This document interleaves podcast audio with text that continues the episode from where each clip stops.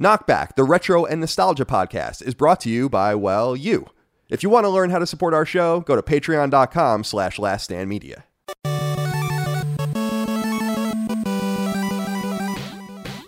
Greetings and salutations. Welcome back to Knockback. My name is Colin Moriarty. I'm joined as always by my brother Dagan, Animation Knight Moriarty Dagan. Thank you for joining me today. How are you, my friend? I really am. Animation Black Knight. Like the, You're the evil Knight, knight yeah. of animation, I feel like. Wow, okay. Yeah. Steal I thought you were shovel. like identifying as black now. You're like, oh, I'm black and I'm going to be the black. I'm going to be the, the black. And I'm like, okay, it's 2021. I could be White do. Knight, I guess. I got my shovel here. You know what this is? This is a Snoopy snow cone machine shovel. I just found from it in the, the- drawer I was the old- a like from the- coffee stirrer. From the old one? Like, this is from no, I don't think so. This is from like the Target reissue from like Oh, when the kids were little. I, that would be cool if it was the. I wonder. I wonder if they're the same. And then I got my other friend here, Call. Nice. So Steal that shovel. I don't know. Is he back there? I don't know. This is Graydon's. I borrowed it. I don't. I don't have Hold this myself. This is his. For those of you only listening, I'm holding up a Shovel Knight amiibo. He is back there, but- here, so I could look at him. I wanted to grab these too. I didn't. Did you get these ones? Let me see. No, I was looking at those on eBay last night, thinking the value shot up. Kyle's holding up the treasure trove collection. Spectre.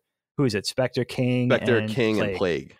Knights. No, I don't have those amiibos. I, I was thinking that the prices would have shot up on all of these, but they're still relatively reasonable. Even Shovel Knight, I think there's the gold Shovel Knight amiibo. Yeah, I have him too. I have the gold Mega Man and the gold Shovel Knight. Oh, the gold Mega Man. I forgot you had that. yeah. That's the uh. I I buy the amiibo. I haven't bought amiibo in actually like four years, probably because I, I still need to get Richter or whoever the hell they have out there. now, Oh, that's right. I forgot. Simon or whoever him. it is. Yeah. But uh, I uh, but I did buy them for a little while, and I just bought the characters like one off because I know a lot of people like to buy them all, like all of them, and I was like, that's cool, but I just bought the ones that really spoke to me. So I bought like Mario, Toad, They're so cool. Day to Day. You know, uh, I think I have Kirby and Kirby's awesome. and Can't. Jigglypuff or Jigglypuff and stuff like that. Do you have Little So, Mac? but- I want to get Little Mac. No, so that that's that's all the stuff that kind of kind of came after I stopped, like during the Okay. Wii U era. That was kind of like when I, um, or I guess later than that. I mean, that's not that's kind of when Amiibo came out. Yeah, yeah. when from the new fighters that were added, like I want to get Ice Climbers. Oh, Which right. I they're love. awesome. I I, I don't have them. I don't have a Little Mac. I have to get a few others as well. But Ryu's in there, right? Cloud? Is there a cloud? I there is, a, I think, a cloud one Yeah. as well. So that would Yeah, be a yeah. cool one to get. So yeah, it's see the thing about Amiibo, and I've said this so many times, is they're just so high quality. Like everything about them is so high quality. I don't care about the connectivity with games at all. I just would love the ability to buy all of the Mega Man bosses like this. All the ones that mean, all. yes, that would be cool. I would buy them all. I would buy that would be one. amazing. Yeah, they seem to kind of taper off the the crate. Now the Metroid Dread ones are out. I think Tho- tho- those look really cool. But yeah, they seem to kind of st- when Disney Infinity kind of went the way of the dodo. Seemed like Nintendo took a cue from that for some reason. But the Disney Infinity ones are amazing too. They're beautiful Yeah. design and beautiful quality. So I'm going to keep him. Now he's Vile from Mega Man X. Oh yeah, there Just you go. cover his That's horns perfect. up. Yeah, Right? Yeah, very I'll nice. leave him front and center for the convo. So how you doing, my friend? I'm good. Um, I'm I'm shot, dude. I mean, we're we're go- I'm totally shot. We're going hard. We're getting all this stuff done. you really are going hard. you and uh, we're, we're it's fine. It's no it's no big deal. But we just have a lot to do. I just feel very overwhelmed right now. But uh, it's funny. I see the sign that I got you in the back of your shot. you see that? and we have and we have uh those. I have one. I got one made for each of the logos, and they're getting made. They're they're beautiful wooden logos from the shows, and I'm getting hung up today in my living room. Oh, you are? They're coming today to do it? pro- professionals coming over because they're huge and they're heavy, and I want and so they're going to be perfectly spaced and lined up and That's stuff like that. It's gonna be, it's gonna be dope. Oh, you got to Yeah. post that up, and you got to let me know how they do it, so I could take a cue for hanging this guy. yeah, yeah. He's going to go right in the back. I think there's a Tim Biskup print back there. He's good. That's going to go right in the back. It's gorgeous. So heavy. It's like probably that's got to be ten pounds, right? Yeah, something like that. I would like say, that. yeah, I'm bad at that. I never know what anything It was weighs, a but nice gift. cool, man. Glad you uh, enjoyed that. But otherwise, yeah, I'm doing well. I wanted to give a quick shout out to my evolving point of view on Kickstarter.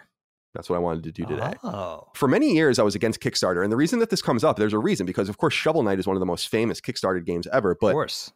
People will remember if they followed me for a long time that I was vociferously against Kickstarter and remained that way for a long time because I felt like I'm like, why, why are you funding someone's project like this?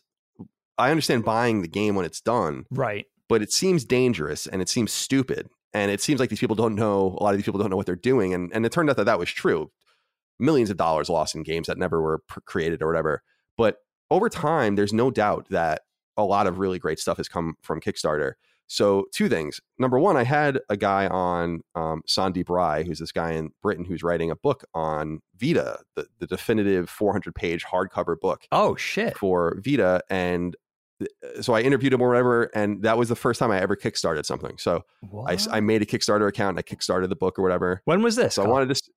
I'm sorry. When did, when was this? When did you kickstart this project? Earlier this week, Oh wow, and then- cool. Recent. yeah, yeah. and then uh, I went even further with it. So GI Joe, or I'm sorry, Hasbro, you probably know it does a thing called HasLab, which Mhm, is basically their version of Kickstarter. Yep. And they're doing right now a Sky Striker. I don't know if you saw that, a, a beautiful No. GI Joe plane. It's awesome. It's two hundred and something dollars. Oh, so I, I. I got two of those. did you really? yeah, I kickstarted that twice. I was like, this will be if they make this, this will be so valuable that Right. not that not getting one and just putting it in the closet would be the stupidest thing ever, you know. And then That's obviously taking one out too, because the audience doesn't know. I mean, I, I hope to have it in in the coming weeks. I don't think I've said it, but I have custom made shelving coming in here It's awesome. made for in my office made for my GI Joes. It's gonna all lit up and stuff. It's gonna be. I don't know. I gotta get. I guess I have to kind of figure out the shot. But on this wall, Okay. there'll be two rows of lit shelves. It's got all the LEDs gonna- and everything. right. Okay. And then we're gonna put the couch here and like maybe a little table here, and then maybe a TV panel here or something. I don't know. So I gotta kind of figure it out. But Beautiful. yeah. So anyway, that's what's on my mind. I just wanted to give a, a shout out to crowdsourcing. I mean, people always thought that there was a bit of a contradiction, or not people. Some people thought that there was a contradiction of my support in Patreon and not in Kickstarter. But my argument with that was the Patreon is just a subscription service. If I don't come through, you know immediately. I can't go more than 30 days without you having an option to opt in or opt out. That's right. Kickstarter can take many years. Right. People right. people are still waiting with their hands on their ass for A lot of shit. all sorts of games. yeah. Everything. So, uh, anyway, Dig, speaking of Kickstarter and speaking of Woo. great games to come from it, today's topic is a long time coming. It's Shovel Knight, which was launched in 2014 on PC, Wii U, and Nintendo 3, uh, 3DS, and then it came to PS3, PS4, Vita, Xbox One, 2015, and then Switch in 2017 a lot of DLC packs, three of them in particular. I think some people are confused about why they spend so much time on those. We'll talk about that obviously later, but there is no proper sequel yet. Although at the time we're recording this and publishing this, there will be that new Shovel Knight treasure. What what is it called? Dig treasure dig or whatever. oh, the uh, newest game that they're thing. Yeah, I just heard Yeah. about this. So that's coming out soon, and uh, I'm I'm looking at the Wikipedia now. It's the Shovel Knight received universal acclaim according to review aggregator Metacritic. IGN editor Colin Moriarty awarded the game a nine out of ten rating, calling it arguably the best game released so far in 2014. And I actually will say uh, the reason I read that out is because I voted for this game at IGN as my last game of the year vote uh, before moving because 2014, first of all, 2014 was soft. If people remember video games, soft year for games. But the second thing is, is that uh, I actually straight up voted for this as my game of the year in in 2014. Shovel Knight is a game that is incredibly important to me. Now I need to be honest. Yeah. I know Sean Velasco and those guys personally. They're friends of mine. And indeed, if you listen to how they concocted getting Shovel Knight out to the world, they they talk about this specifically on the 8-4 podcast several years ago. They talk about how they targeted me as like intentionally, as like the guy that they thought sight unseen would be like, oh my God, what is this game? And they knew they How they, they won and I didn't that? and I didn't find that out until later. I mean, they told me that later, but they talk they go into great detail in the podcast about like they went they found this guy named Colin Moriarty he had all he worked at IGN, but he had all of these FAQs he wrote for all of these games that seemed to be the inspiration. So they kind of triangulated and found me. And people might remember I re- I revealed this game to the world. So uh, on IGN, I had the world premiere for it. So How crazy I have to is um, that? I have to admit that. So I know David D'Angelo, I know Woz, I know all those guys over there, and I just Sure. want to say that there's a obviously a major conflict of interest in, involved in this. But nonetheless, I think I can remove myself from that conflict to say that this is one of the very best retro games ever made and uh, retro inspired games ever made. And I'm, I'm really curious to know, Dig, what you think of this game. Love this game. So excited to do this episode with you. I mean, this is one of the topics that's, you know, really uh, been on the list since the beginning. So, it's almost four years, we knew we were going to talk about this game eventually. We knew this day was coming. It's so funny to talk about Yacht Club because I'm such a big fan of them and I'm such a big fan of Shovel Knight. Not to start this off on a negative tone, it might be the only negative thing we even talk about today. Every time I hear of a new entry into the Shovel Knight catalog, like a new offshoot game, I get so disappointed that they're not just doing something new. I have to say that. You know, every time I hear of a new DLC or a new Shovel Knight related offshoot game, companion piece, I'm like, oh, come on, do something new, you know, because right. they're so brilliant. And, you know, obviously these guys and gals have it in them. But it was so cool to go back and think about my beginnings with this game because knowing it came out in the summer of 2014 here, I didn't play it right away. I think to my best recollection, I played it with Graydon, my son, who was four back then. But he was already a big retro gamer by the time like for a year he was already playing mega man and and the mario games and he was playing and he was playing on the wii and then the wii u. So we got this game i think in the winter of 2014 turning into the beginning of 2015 so somewhere in december january. Maybe he even got it for christmas on the wii wii u actually. And then that's how that's how we started it. That was our journey with this game. Graydon and i played together fell in love with it. And there's just so much to say. It got me thinking about so many different things. It got me thinking about the advent of the return to retro gaming and that whole craze, and that this wasn't the first piece in that, but it was such an important piece of that because of the indie dev studio and the small team and the connection with Nintendo and Nintendo actually putting out a amiibo. Like, there's so much to say about this game. And just revisiting it and going through the entire game for the second time all the way through, just there's so many different points of the conversation that I that I can't wait to hit and touch on with you. And you know, that's an important piece of it is your history and your connection to this game, Kyle, because if you go on YouTube right now, as I did, I listened to your IGN review of this game. You little devil you. So, you oh, know, and that was what? Interesting. You know, eight eight years ago or yeah, whatever it is. Like yeah. So there's just it's such a great it's going to be such a great conversation. I can't wait to just lavish this game and, and praise and it it just really deserves it. And one of the most important video games I think of the last 10 years and you know, we could talk about Yacht Club, we could talk about the game, we could talk about the connection to Nintendo, which is pretty fascinating, a pretty fascinating aspect of this whole thing. And just what makes it so great. You know, like I was watching the Beatles. This is this seems like a non sequitur, but it's connected. I was watching the Beatles documentary on Disney Plus. I'm not all the way through it yet, but I'm watching that thing. Get Back, the Peter Jackson Beatles documentary. Watching those guys, the footage is fascinating to see them so young and to see them at, at work, and th- it just got me to thinking, like, how difficult is it to articulate so, something brilliant, especially something like the Beatles, right? It's like there's no way to even put in words, even after you watch those that hours of footage and watch how they clicked and how they connected and their individual talents and coming together as a team. It's like, how do you articulate brilliance? It's very difficult. And I can't wait to try to break that down with this game and just kind of talk about why it's so great because it really, and you know, how it's withstood the test of time over the last seven, eight, or nine years. So it's 2021 yeah. now, dating back to 2014. I think it's a great, I think it's going to be a great conversation. Yeah, I think so too. I wanted to start with this letter from Kabuto Kishi, who talks about how cool Yacht Club has been in his own experience. And I wanted to mimic or echo that rather. Sure. He says, Hey, Moriarty Bros, I have less of a question, more of a brief story. I played Shovel Knight a few years back on Vita and just loved the game. Just for the hell of it, I wrote Yacht Club a letter and told them how much I enjoyed the game and that I really loved the design of Polar Knight. I'm a sucker for Viking archetypes. And they actually replied back and mailed me a Polar Knight pin. It just really stood out to me as a kind gesture. They're known to to be a really cool studio that does nice things like that. And they did something like that for me. I uh, got an art book that I wrote the intro to their to their official art book, and I got them to sign it for Graydon, That's so son. Cool. Oh my god, so awesome! Um, which I gave him for Christmas, I think. So yeah, yeah. So they are very down, very nice guys. I haven't seen them in a couple years, but I emailed with them recently just to congratulate them on going gold with uh, their Shovel Knight spinoff. They, they're publishing it; they didn't develop it, and of course, they published the wonderful game Cyber Shadow, Oh, I which I had been a- I have been asking you if Yeah. you had seen that. I mean, that game is fucking nuts. Like almost as good as Shovel Knight, I think. That's- and I gotta play this game.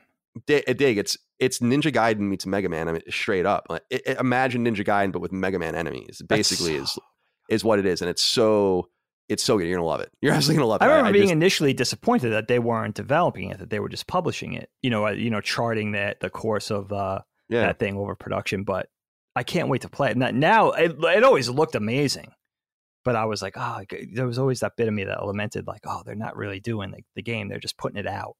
But Yeah, yeah, well, I can't wait to play it. it's cool because they they found a game, and I think they'll continue to find games that are very similar in spirit. Mechanical Head, the guys that made Cyber Shadow, is really just one guy, and That's so insane. they so they made so they really gave him all of the I think the support that was necessary to get that game out. But I like I can already see what they're doing because the Cyber Shadow has a feat system that looks exactly like the the menus and the feats from the Shovel Knight game, and so I feel like that's going to be like their calling card on their published games, which will be pretty pretty cool. We have to see more because they haven't published anything else since. But at, at the time we're recording this anyway, so Shovel Knight, we have this game about um, a Shovel Knight and his I don't know partner and love interest, I guess, Shield Knight, and this Enchantress and the Order of No Quarter, and Shovel Knight kind of being lured out of retirement after this painful situation, I guess, and looking for Shield Knight. I'm curious what you think about that intro screen or that intro uh, stage, rather. I love that games started to do this. This wasn't a thing that really was in the 8 bit world. Mega Man X was the first game I remember in my experience doing something like this, where before you even get to the world map or the stage select screen or whatever it might be, you have like this experience. And Shovel Knight does that with this really cool stage that introduces so many of the beautiful elements of the game. The it, it- shows off the multi-layered parallax scrolling, which I'm obsessed with this in this game. The really bright blues and greens. You have these waterfalls and these caverns, and probably my favorite thing is the the castle lingering in the background in most shots as it's moving around, and it Love has those kind of shit. impossible turrets that I love. It looks like a Castlevania castle. It's it's just absolutely perfect. No doubt a, an ode to Castlevania. Just like so many things in this game are odes to. And I'm sure I talked about that in the IGN review, although I have not listened to it since it went up eight years ago. But I'm sure I talk about how there's just an there's an ode to DuckTales and Zelda 2 and Ninja Gaiden and Mario 3 and so much more. And so I think that that's a li- and of course Castlevania with the sub weapon system and Ninja Gaiden there too.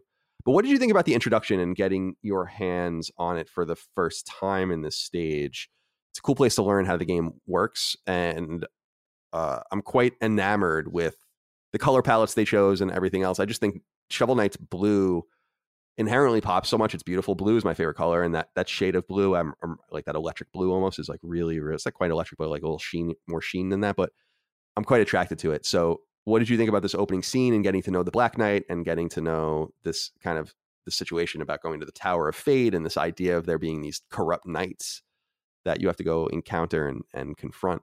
Talk to me about that. It's so cool, man. I love the way this game starts. I mean, automatically you're you're bombarded with nostalgia, right? Like you turn on the game, title screen, the music is epic. Obviously, the music is automatically like you're just dialed back into the 8-bit video game generation and the best of those games. So, you turn on the game, sights and sounds, your senses are kind of smacked with this overwhelming sense of nostalgia. And you're right, the color palette, very vibrant, really pops.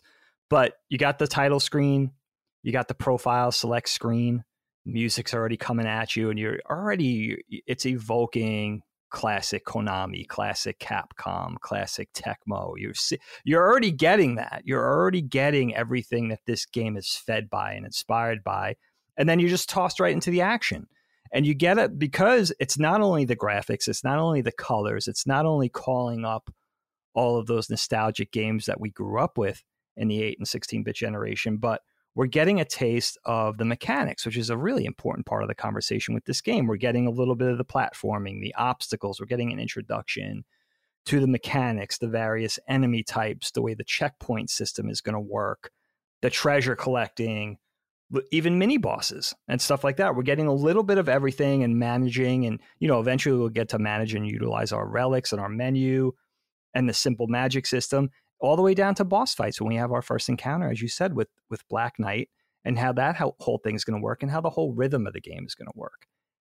And you're already even in this first thing before you get to that Super Mario 3 esque map screen, which is another delightful touch calling up you know mem- warm memories is that you already getting a sense of everything that this game is driven by everything that that fueled the creation of this game and inspired it but at the same time in the same breath it's very inventive it's bringing a lot of its own unique touches to the formula it's not just borrowing and you already get that in the first 5 minutes of this game it's like it's going to borrow from everything that we grew up loving, but it's also going to bring something new to the conversation. And the fact that you could do that in a in a 5-minute experience and then carry that experience throughout the game is a pretty amazing feat.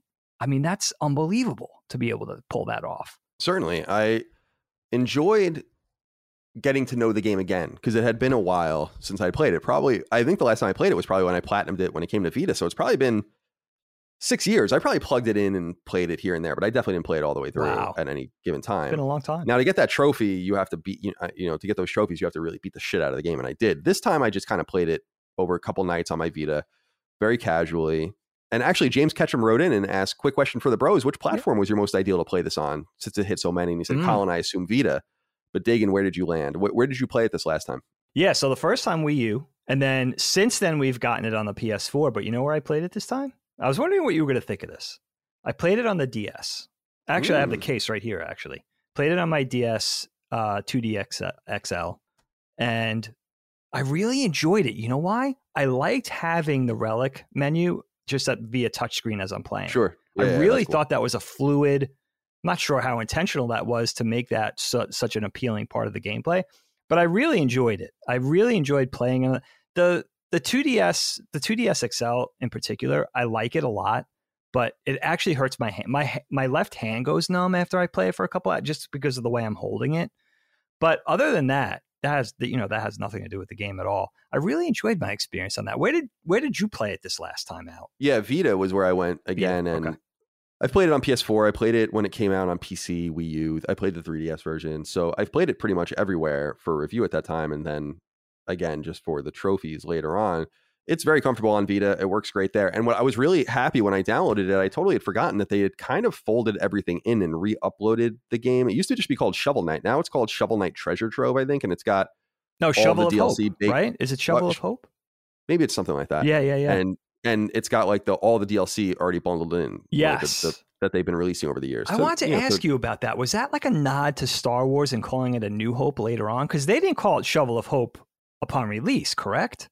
They no, I remember them just Knight. calling it. I remember them just calling it Shovel Knight, and I then yeah, they like started playing around with the names, and so it's cool to be exposed, like you said, to some of the different expectations. I mean, obviously, I think the first thing you encounter when you play the game is, oh, this this is copying Ducktales, and I don't know that you can possibly get away from that. I mean, that is obvious, but it's interesting because DuckTales, if you think about Scrooge in that, he didn't really attack with melee. It was all the pogo stuff. Right. Very reminiscent of Mario, right? So with this, it kind of adds a Ninja Gaiden element to it where you swing, but you also pogo. And it also adds a Castlevania esque or Ninja Gaiden esque element with the sub weapons later on. Right. And it adds a Ninja Gaiden or Castlevania element with the knockback, the severe knockback in the game, Absolutely. which is a huge element of the platforming.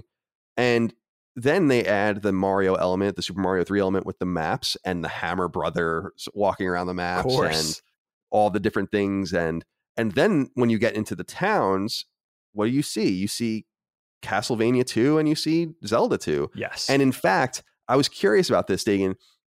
There is a an animation. I would love to know if this is true, but th- this catches my eye because I'm so obsessed with Castlevania 2. There's an animation of a pe- you, you know the Peacock NB- NPC? Sure. Yeah. That's yeah. An, she walks like the priest walks in the churches in Castlevania 2, like to a T. If you put those things about. together, they are I, I have to imagine that they and, and I don't think any room any imagination of where these I don't think anything's too deep or too nerdy for these guys, I guess is what I'm saying. No, absolutely. And so what did you think about that that once we get into the world, they just they had because they had options on how to structure it, obviously. Sure. They could have gone full Mega Man, which I think would have been interesting, but they don't. They could have gone more linear, like uh, Castlevania One or Ninja Gaiden. They could have gone somewhat non-linear, like Castlevania Three. And what they ch- ended up trying to do was going with Mario Three, where you have like two or three options at a time, but that's it. And I like this structure. I think it works. I'm interested to know what the Mega Man version of this would have looked like if they had a stage select screen, because I feel like obviously the Mega Man influence here comes from the Order of No Quarter. That's the Mega Man influence Sure. or the bad guys. Absolutely. But Great call. how do you feel about the choice they made in terms of the way they laid it out with the Mario 3 option as opposed to the others that were before them? Yeah, I think kind of blending all those inspirations into one game just makes so much sense to create something unique. You know, draw from all these things that we grew up with that they were inspired by. Not only that, but that were very successful and famous video game models unto themselves, and then create a stew based on all those things. I mean, they did that even with Shovel Knight. Like with Shovel Knight, with your protagonist character, you get a little bit of like King Arthur from Ghosts and Goblins, you get Vile from Mega Man X. You get with that look, you get Scrooge McDuck, of course, from DuckTales, as you mentioned, and you get a little bit of sprinkled in Link from Zelda 2 with the down thrust mechanic, and maybe, of course, a dash of Mega Man, a dash of Castlevania. So you're taking all these ingredients. And I love the way they kind of blended it all together. Like you get that Super Mario 3 map screen so that there's some autonomy, a little bit of autonomy. I mean, there's some within reason, there's some direction that you could do some levels before others you get those encounterable roaming boss characters on the screen, as you said, very Hammer Brothers esque. And you so you get a little taste of all that. It does make me wonder though, had it been more of like a select your robot master menu, you know, that that could have worked as well. But I like I like this because it takes a little bit again, it's calling up all of these inspirations and all of these things that are immediately reminding us of some of the finest games that we grew up with and our best gaming memories as kids And just throwing it all in the pot together, which is so fun. You know, you you get you feel a little bit like Mega Man. You get a little bit of those Castlevania mechanics. Everything's based around this Super Mario Brothers 3 esque menu, and then it feels a little like Ninja Gaiden. It feels a little like I know you, you son of a gun. You mentioned Faxanadu in your review, in your initial mm-hmm. review years ago. Actually, get a little bit of that, and Definitely. I think you're right. I don't think there's anything off the table as far as like very broad touches all the way down to the finest details, the way the character looks, the way a little bit of a, a level feels, a a relic or a sub you know a sub item type thing, a mini boss, everything you could see. Like that's one of the most delightful aspects of this game as a retro gamer. You could def it definitely dials up specific memories and triggers as like, all right, like I see that little sh- little thing where you have to kind of nudge across the screen ladder to ladder that feels like super mario 2 or mm-hmm. you know plague knights level the flames contra. Automatically you think contra. So you're that's one of the little easter eggs for an old school gamer. Like that's one of the most fun touches is you're just getting little pieces of that little call ups and you do wonder was it you know was that a direct inspiration? And i love what they say and just hearing the devs talk in a couple of different interviews. Like they say something that was really fascinating to me, Carl. They say like they weren't besides Zelda 2 and the down thrust mechanic and the Super Mario 3 influence with the map screen, the really big overarching details. Besides that, they say like they were kind of walking the razor's edge between not necessarily thinking of anything consciously and calling up everything they knew subconsciously. Like there was like they were thinking of nothing and everything they ever grew up with at once you know, and you could see that in the game. Like they, though, I think those inspirations because they're such nerdy retro gamers, and they had such a distinctive vision for what they wanted this game to feel like, that they they had all of those things kind of in their back pocket. It was gonna find its way in because this is a game, this is a retro feeling game, obviously designed by avid, passionate retro gamers, and that's kind of in every pixel of this thing, through you know, pound for pound. I Totally agree. And I remember talking to them and thinking like this is obviously this or this is obviously that and they're like well no this is this and this is this or you're overthinking that but i'm sometimes skeptical because you look at the sub weapon systems, for instance, Yeah. and it's like the fireball is a dagger, the anchor is the axe. They have the they have they have the invincibility thing, which is makes the same type of noise as the gold that you you know the gold bottle in in Castlevania. Yes. There are a lot of things that are so heavy nods that I'm a little surprised they don't lean into them more because I feel like subconscious are not there. Really cool elements of the game. One thing I wanted to compliment before we get into some of the deeper elements is I gotta compliment the campfire scene, just that one scene. The dawn campfire scene when Shovel Knight wakes up is some of the most beautiful pixel art and color selection I've ever seen in a video game. The yellows and the oranges, the green trees, the bright, the brightening sky. Just the dream sequence of him, you know, the catch her dream sequences are really cool. There's So a lot of, there's a lot of heart here. But I wanted to give a shout out to that before I forgot. What do you think about before we get into some of the stages? the design decisions from a gameplay perspective. So we talked about the design decisions from uh, a presentation perspective, Mario 3. We talked a little bit about the combat. But what do you like what do you think about the idea of like no lives? Checkpoints. But checkpoints are based on this monetary system in which you are kind of penalized if you die and you can get the money back, but you might not. And so you can really start losing a lot of money. Money becomes the penalty. I think that this is a really clever thing too. And it's antithetical to the way games used to work. My one complaint about Shovel Knight, and it's not a complaint a lot of people share, I don't think, is that I think Shovel Knight, if anything, is too easy. And Agreed. I wish I know that there's you can obviously put yourself up to certain constraints and there's new game plus and all of that, but I feel like the game, if anything, could have benefited from being harder or longer. And ooh, oh, Oh. Oh. oh, but I feel like at the same time, the difficulty level is probably perfect for the, the average gamer. I feel like they probably were able to whittle that down to a fine, to, to, to the exact fine state that it should have been for the average gamer, maybe not us. But what do you think about the design decisions of no lives, but plentiful checkpoints, of the money system and buying your items, and also about finding your sub weapons? You have to find the sub weapon in each stage and buy it from the guy in the treasure chest or find him back in town. There are some collectibles like music sheets that you bring back to the excited lute player. Yeah. There are a lot, there are a lot of really cool elements. I'm just curious what you think about the general structure of your play. You know, you made me think of one thing because I was thinking the same thing. If I had anything negative to say about the game, it would be that it's a little too easy, especially for like a seasoned old school retro gamer, right? Where we're used to some really vicious difficulty back in the old 8 bit days and 16 bit days.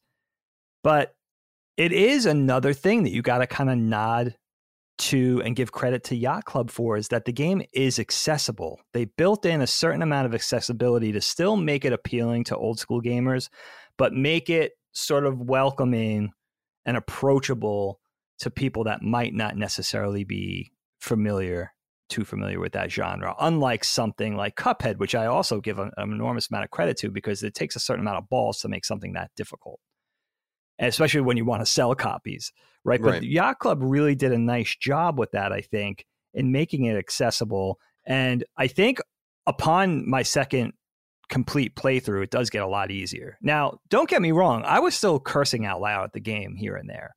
But for the most part, those were short lived and further between than the first my first time around, my first go around with the game. You know, you would still I, even the most difficult boss or the one you found the most hard, you would get done in three or four tries. But there, there's still like that impatience. It still fuels a little bit of that old school uh video 8-bit anger which is which is kind of cool. That's part of the feel. And i love the way they just like with just the same as they do with the graphics and the music they're incorporating the best of everything that they were inspired by. And it gives the game a very satisfying feel overall. The combat with just your regular su- shovel strike the pogo mechanic which was always an amazing feeling thing in, in a video game especially an old school video game the way you collect treasure, the way you kind of accrue money to buy things, the platforming, the way the platforming is very carefully stepped up and becomes more difficult. You know, first you're pogoing through rock, then you're pogoing through rock that you have to break twice, then you're pogoing through sand, which you just fall right through. It's mm-hmm. very simple, at its you know at its core but it's very very clever in the way that it just introduces you to a little bit more and a little bit more. And here's another increment to you know built in and another layer. As you get better it's get gets a little harder. It's very it's stepped very carefully like some of the best video games i've ever played maybe among the best i've ever played as far as the overall gameplay experience. Right. and you know the way and the way that certain weapons are really useful against certain bosses and the way later on you get the propeller dagger and that opens the air dash you know as we as we've known previously and the, the way that opens up the game and creates a whole nother level of satisfaction and really just really joyful gameplay that makes you want to go in there and have fun and experience it. And the way it balances frustration and fun you know the way it, it gives you enough of a difficult enough difficulty to enjoy it but it's not too hard and it's not too easy it's kind of somewhere in between. It would be nice for their next game whether it's a shovel knight game or not to be you know maybe a throwback to like i don't know a really difficult 16-bit game for instance and just see what they could do with that because they obviously have they're obviously masters at making this type of old school retro game. So give us something you know give us a different feel. Maybe now that they're they're famous and they're famous for what they've done so successfully maybe now they take a shot take a risk I know that they had lofty goals. They talked about them publicly. That they were like they envisioned a 16-bit game, a 64-bit game, and so on and so forth. I don't know what their plan is now because obviously they're they're much more successful than they had anticipated. The I other idea that they had was doing a robot master design contest style thing for the next group of knights, which I I really encourage them to do, which is the way they used to do it in Japan and Mega Man with Mega Man after Mega Man One. oh that'd be And so cool so you would let the audience basically design all the the bad guy knights, and then they would redesign them to to fit you know their style and their motif, and that's the way every Mega Man boss after Mega Man One was designed, believe it or not. So this So gets us into I think the heart of the matter, which is from William Pistol. He wrote it, he wrote it and said, "Let's just cut straight to it. oh my Who's your favorite boss?" My personal favorite is Oh. Spectre Knight, and love that they chose him as one of the spin-off characters. Thanks for what you do. Dig, just quick answer because I want to go through each one of them. Sure. But who is your favorite? Just give me a quick answer. Let's not get into it, but who, who's the one that sticks out to you? I, had to, I have to pick just one. I'm going Spectre Knight. Spectre Knight. Love him. Yeah, so a lot of people love him too. So you you you share William, and obviously I think he's one of the more attractive ones. Tinker Knight is my my favorite guy, I and knew it. actually, hold on a sec. What do you got there? I have this. uh I don't know if this is coming through, but it's like a- oh, that's so cool. Is it is it a perler? Yeah, yeah. That's what so cool. Yeah, well, so Dagan and I can't see each other very well because it reduces our bandwidth so that it stays steady. For You're pixelated. This it fits the theme of the show. right? Exactly. It's perfect. Um, yeah. So we'll we'll get to those both of those characters. We'll get to Spectre Knight sooner. But I wanted to go through each of them in the order that you're really supposed to fight them. I I think. Sure. Although you have some options, I think this is pretty much the way you're supposed to go through. So let's start with King Knight. Yellow and green castle, purple skies, banners, symbols, fighting enemies and helicopter rats and those really cool eagle enemies that shoot fire and then they just do that really casual SWAT animation, which is super cool with their claw, very so casual. fun, dude. The fight is straightforward enough, but this brings in and and this is I, I want to just get into what Sean Mason writes in because it's available in every and, and and evident everywhere, but it's immediately evident when you fight King Knight. He says, Hey C and D, Shovel Knight is easily one of my favorite games of all time. The gameplay is superior to so many other games in that genre. You can see the love that the developers put in this game with all the small and intricate details and the characters and dialogue. When I initially booted up the game in 2014, I didn't think a game in the style of Shovel Knight would have witty dialogue that would make me audibly laugh, but I was wrong. So my question, what are some of the more memorable memorable bits of dialogue in the game, whether it be between Shovel Knight and or a knight or just a random N- NPC? So I wrote down a bunch of quotes as I was playing the game, but he eh, King Knight says an interloper is in our midst. Be gone from our throne room, knave. To me, it begins to show that every word is used judiciously. There's like no waste. It's it's quite impressive. Every character has a really interesting, I don't know, style to them, and it's evident that Shovel Knight knows them all personally in some way at some point, especially some more personally than others, which is which is neat. So, what did you think about the first of the Order of No Quarter that we encounter, King Knight, and his rather straightforward fight in which when you beat him, his crown flies off his head, which I love that animation too. Talk to me a little bit about King Knight. the ultimate insult against the ultimate regal royal, arrogant. I love this this rogues gallery of villains. You know, the Enchantress's sort of loyal army. And these are the these are the officers. And they all they're they do. They're like they have such wonderful personality and they're a great assembly of different personalities that are all fighting on the same side. So much fun. I love King I love Pridemoor Keep King Knight stage because it really does feel like a proper level one. Again, just in that very clever introduction, getting you comfortable, getting your sea legs about you in the game. It's a really nice intro to different some different enemy types and just to the platforming in general and the way it's going to flow. Collecting treasure, the checkpoints, using if you want to play you know, fast and free. You could destroy the checkpoints for a little extra treasure if you're feeling mm-hmm. comfortable. I love those little simple mechanics that just build up to make such a really great experience. There's, and you know, there's another important thing to say about this game, Kyle. I think there's just enough to do in the shopping, leveling up your simple magic capabilities, the meal tickets, the relics, and just basically all the main sort of battle maneuvers and moves at Shovel Knight's disposal. I think there's just enough to do in the game to keep you satisfied, but not overwhelm you again. And this is a great. I I played King Knight first too, although maybe you could go to Spectre Knight first. I don't remember, but yeah, I think you can if you want. King Knight's a proper way to start because it's a it's a it's a great introduction into just getting your getting comfy before you move on to the next thing. And King Knight's all you know King Knight's a lot of fun. You know he's that pompous character and knocking his crown off is like the obvious the obvious move, right? It's like, yeah, this guy's uh, a little too cocky. You got to kind of introduce a little reality to this guy. And I think who's the um Jake Kaufman, I guess, produces mo- produced most of the music for the game. Must dude must be a genius. You know, he, he's an old soul, obviously. But I heard or read somewhere that he wrote a lot of the dialogue for the game as well. So besides being a musical accomplished musician, he's a pretty pretty good writer because there is a lot of personality in that writing. There, uh, oh my god, uh, I'm I'm absolutely floored by it. I think I was floored by it at the time, but more so than than ever, and really paying closer attention to it. So we had brought up Spectre Knight, and this is your favorite and many people's favorite. He is at the the graveyard, the the like yard, the Lich Yard. Oh, oh, and this stage probably has the most notable catch, which is the the lights going out. Oh. And this reminds me a lot of Brightman stage in Mega Man 4, which is a, a, famous stage in Mega Man 4. Good call. In Mega Man Total. I mean, that was a that's up there with like Gravity Man and others that totally bend the game. Sure. In ways that we've never seen before. Gravity Man later on. But I'm sorry, not Gravity Man. Um, Galaxy Man later on. Wow, can how can you get those two? people? so I really love the stage, like the way the stage looks and the silhouettes. Now the silhouettes come out even better in the in the tower at the end when yes. there's this awesome thing where it's raining and like you're fighting. It is absolutely beautiful bringing the stuff to bear. Gorgeous. And I love the, the, the lights out and the use of lightning to to see and and for the platforming and stuff. But the enemies are cool too. I like the the big skeleton with the lantern that's swinging around. You got a lot of trees and rocks. You got the frogs coming in and out of them, the ghosts that you have to kind of deal with, Mar- you know, Mario type ghosts that are pretty persistent. And I love the quote here too from Spectre Knight when you reach him.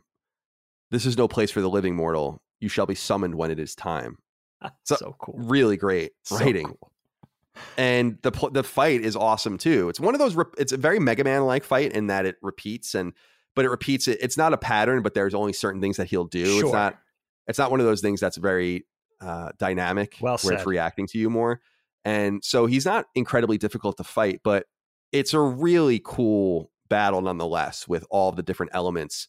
Him throwing his scythe, disappearing and reappearing, and then the lights going on and off, and the enemies appearing uh, to kind of the frog enemies to make things a little bit more difficult.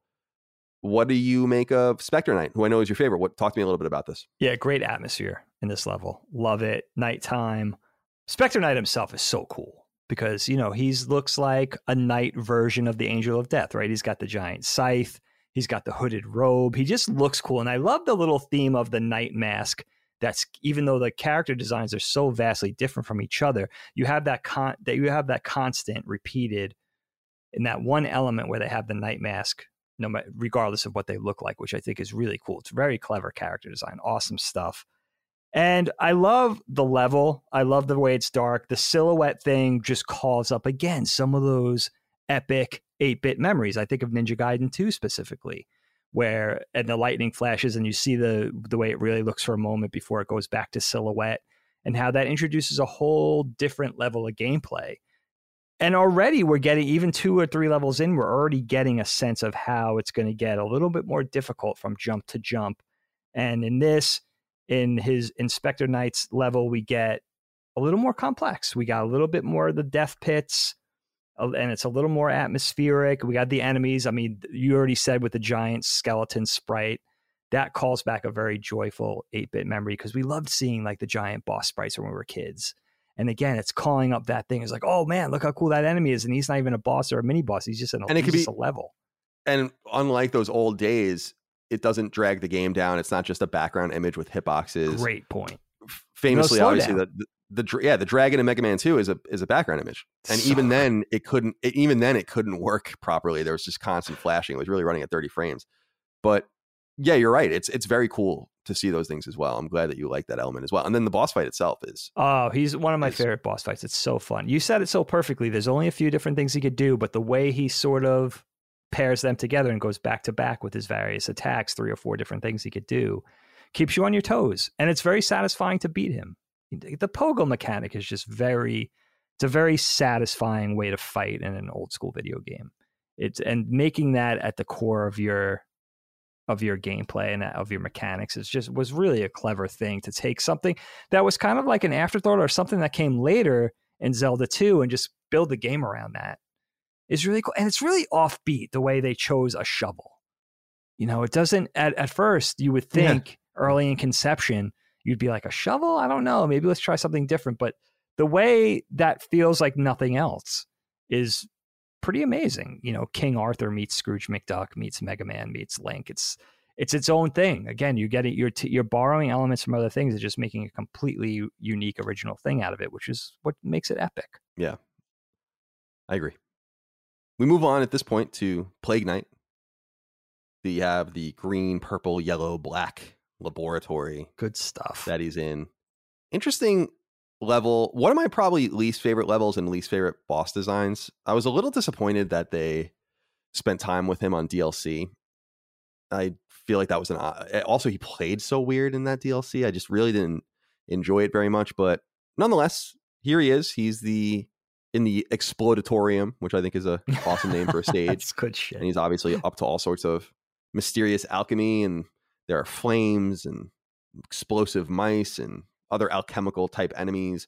Birds going around dropping these beakers that are exploding, and I love the plague doctor. It seems like every enemy, as we were saying, has one one big enemy that's not a mini quite a mini boss, but still an enemy that reappears. And here it's the the uh, plague doctor type enemies that are throwing vials around. And I love the uh the flashing beaker platforming. I think it's really cool. It's stark. The wizard mini boss here is cool as he's rifling through the shelves and he turns into that white. Oh, I love that, that white creature. Very, very interesting, thoughtful, beautiful animations. And the lights are, it reminded me a little bit of of like Flashman or Gemini Man or something like that in Mega Man, where there's just a lot of movement or seeming movement with the light and the color in the in the uh, in the stage.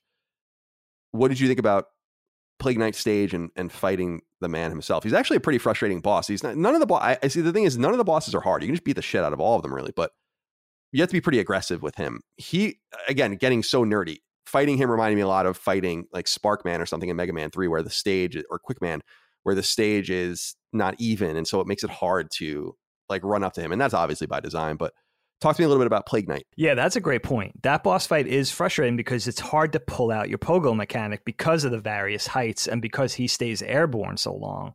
You have to kind of rely on other measures until you know he's going to stay down. Then maybe you'll get a couple of uh, shovel digs on him from the air.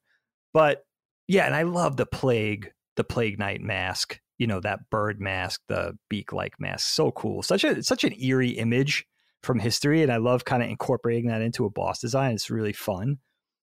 But yeah, and I love how colorful and vibrant the level is. Again, it's fun, it pops, but it still creates kind of a forbidding atmosphere and makes you kind of afraid. And again, this one gets this one's kind of somewhere in the middle. So you're ramping up now with more complex shovel mechanics. Again, you got the sand in there. You might have to uh, pogo a couple of bricks before you have to slash so you don't fall in a death pit. And you have the instant death spikes all over the place. And I think this might be the introduction to a lot of the more explosive enemies or just explosives in general and how they take a lot more damage off your energy gauge, off your life gauge, which is really fun. And you know, just to get the and the music, you know, the music is is also a lot of fun and really kind of defines the personality of each level and each boss too. The music is a really big part of that as well. I think we haven't talked about Mole Knight yet. I think Mole Knight's is my favorite music of all of the eight boss levels, but all the music is so good and they all stand out from each other as well. You know, every every piece of music is very unique unto itself, which like you know, again, that calls up Mega Man and some of the most classic Capcom and Konami, especially those game and Nintendo, those games specifically where the music is such a huge part of the experience. You know, it's 50% of the battle, I think. I think so too. Especially with we had less to rely upon with these games. So I think everything that you had, like all the tools, yeah. needed to be employed in the proper way because there were there were fewer distractions to distract you from what didn't work or didn't sound right or didn't look right. I got to go to Treasure Knight, who I think is my second favorite, apart from Tinker Knight. Got to have an underwater level in a game like this. You got to have an underwater stage. You got to have it play with the physics of the game. Very Mega Man, Very course. Mega Man. Submarine setting windows to the depths. You got blacks and browns and golds and blues. Really interesting color palette here. Here, and I like the enemies that are here too. The underwater enemies. That you got the shell creatures and the crab creatures and the shells themselves. You can play around with a lot. Make them into these awesome projectiles that fly through the water. You got your green eels and the purple sea creatures. You got those pink tentacles that you can pogo oh, on so over boundaries and the various stingrays. The stage I think has the coolest mini boss too, which is the treasure chest fish mini boss where you're fighting the fish with the the he's like you think it's a treasure chest, you dig it up, the fish comes out of the ground and he's chasing you in one of these sequences you're trying to fight the the thing on top of his head. It reminded me a little bit of I don't know if this is the intention, but of Bubble Man, the fish that you fight in his stage with the things that are hanging off their heads where you have to fight them, and that's yes. the only weak spot. So I think that's a call out to that. And I also dug the the platforms like there's torpedo platforms and you like hit them and and they fly across the screen at certain intervals. So there's a lot of cool platforming here that you have to combine with the different physics. So I can imagine that for less experienced players, this stage along with probably Propeller Knight's stage are, are probably the hardest stages in the game. But I must also say that Treasure Knight is just such a cool design. I love old school diving outfits. I think they are just so dope. It's we talked about it when we did Bioshock and Bioshock 2. Yes, right. How cool the big daddies are in their diving suits. And so I like that they bring that here. And I love the idea of the like one of his arm cannons being an anchor, which reminds me a lot of Dive Man from Mega Man 4. But again, he has a great quote too. My gems, my vessel, my ocean. Your very pres your very presence tarnishes. Great, great Good line. shit. So Talk to me about Treasure Knight and his underwater submarine level and fighting him himself. You know what's so cool about the characterization and the way they imbue the character with so much personality and the dialogue and everything, Kyle? We very rarely got that in an 8 bit game, with the exception of like you could think of special instances, like Simon's Quest did that a little bit, but this takes 8 bit gaming to the next level. It almost takes it into like 16 bit RPG territory, which we very rarely got that much personality with 8 bit games. We'd have to read into it more. You know, we'd have to scour through the instruction books to find out more about our favorite boss character or maybe or have a cutscene like Ninja Gaiden's cutscene. Right, exactly. Right, yeah. Ninja Gaiden's a great example because they carried that through with those first three games the way very few 8 bit games did. So it's nice to get that in an 8 bit game. It's very rewarding to get like something that we didn't get. Take it's taking 8 bit games to the next level, really. So I, I think with the graphics as well. I love the Iron Whale. You know, the the fact of like this submersible giant metallic ship where this treasure knight sort of hangs out. And it does, maybe even more so than any other level, reminds me of Mega Man levels, especially Mega Man 2 and 3, Toad Man, Bubble Man, where you're going in and out of the water and you're getting a little bit of a taste now of uh, the bubble platforming where you have to pop, you know, you got to go through Mhm. the bubbles and they don't really support you. So you got to be careful not to fall into death pits. Again, just introducing a couple of more elements with each with each subsequent level that just build up the difficulty and build up the experience until you know eventually you incorporate all those things then you're you're pogoing through bubbles and stone and sand at the same time and you got to really pay attention. So they're in, slowly introducing you and spoon feeding you these different these different elements that are getting you know eventually get more and more difficult. So and it may the second time through you really realize how carefully and how deftly they do that. Like they really really you could tell there's a lot of careful and thoughtful planning into how they introduce those mechanics and how that affects the difficulty and how it affects how fast you could go through and how it affects you know the treasure that you may lose and all that kind of stuff. Simple on its face again on its head it's very simple but very clever. And uh, this is a this is a great one. You, you got to have the water stage right? You got to have it. Definitely, I agree.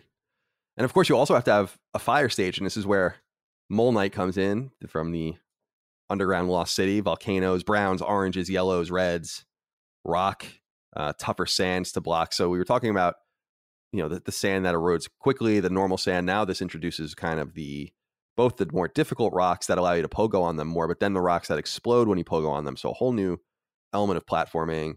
One of the cool things in this stage, I think, is the the platform bug that appears, like the beetle with the bouncy thorax that's green, and you're So using the platform up and down.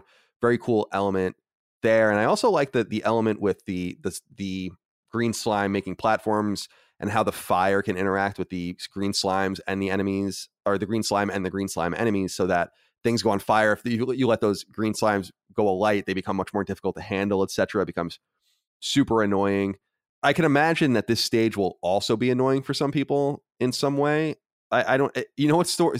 Uh, Bounce Man in Mega Man 11 was like a fucking is a Oh, really I annoying stage, and and uh, or Rubber Man as he was called in Japan. And by the way, are we that we have Hard Man? I think we could have taken Rubber Man. like, are they serious?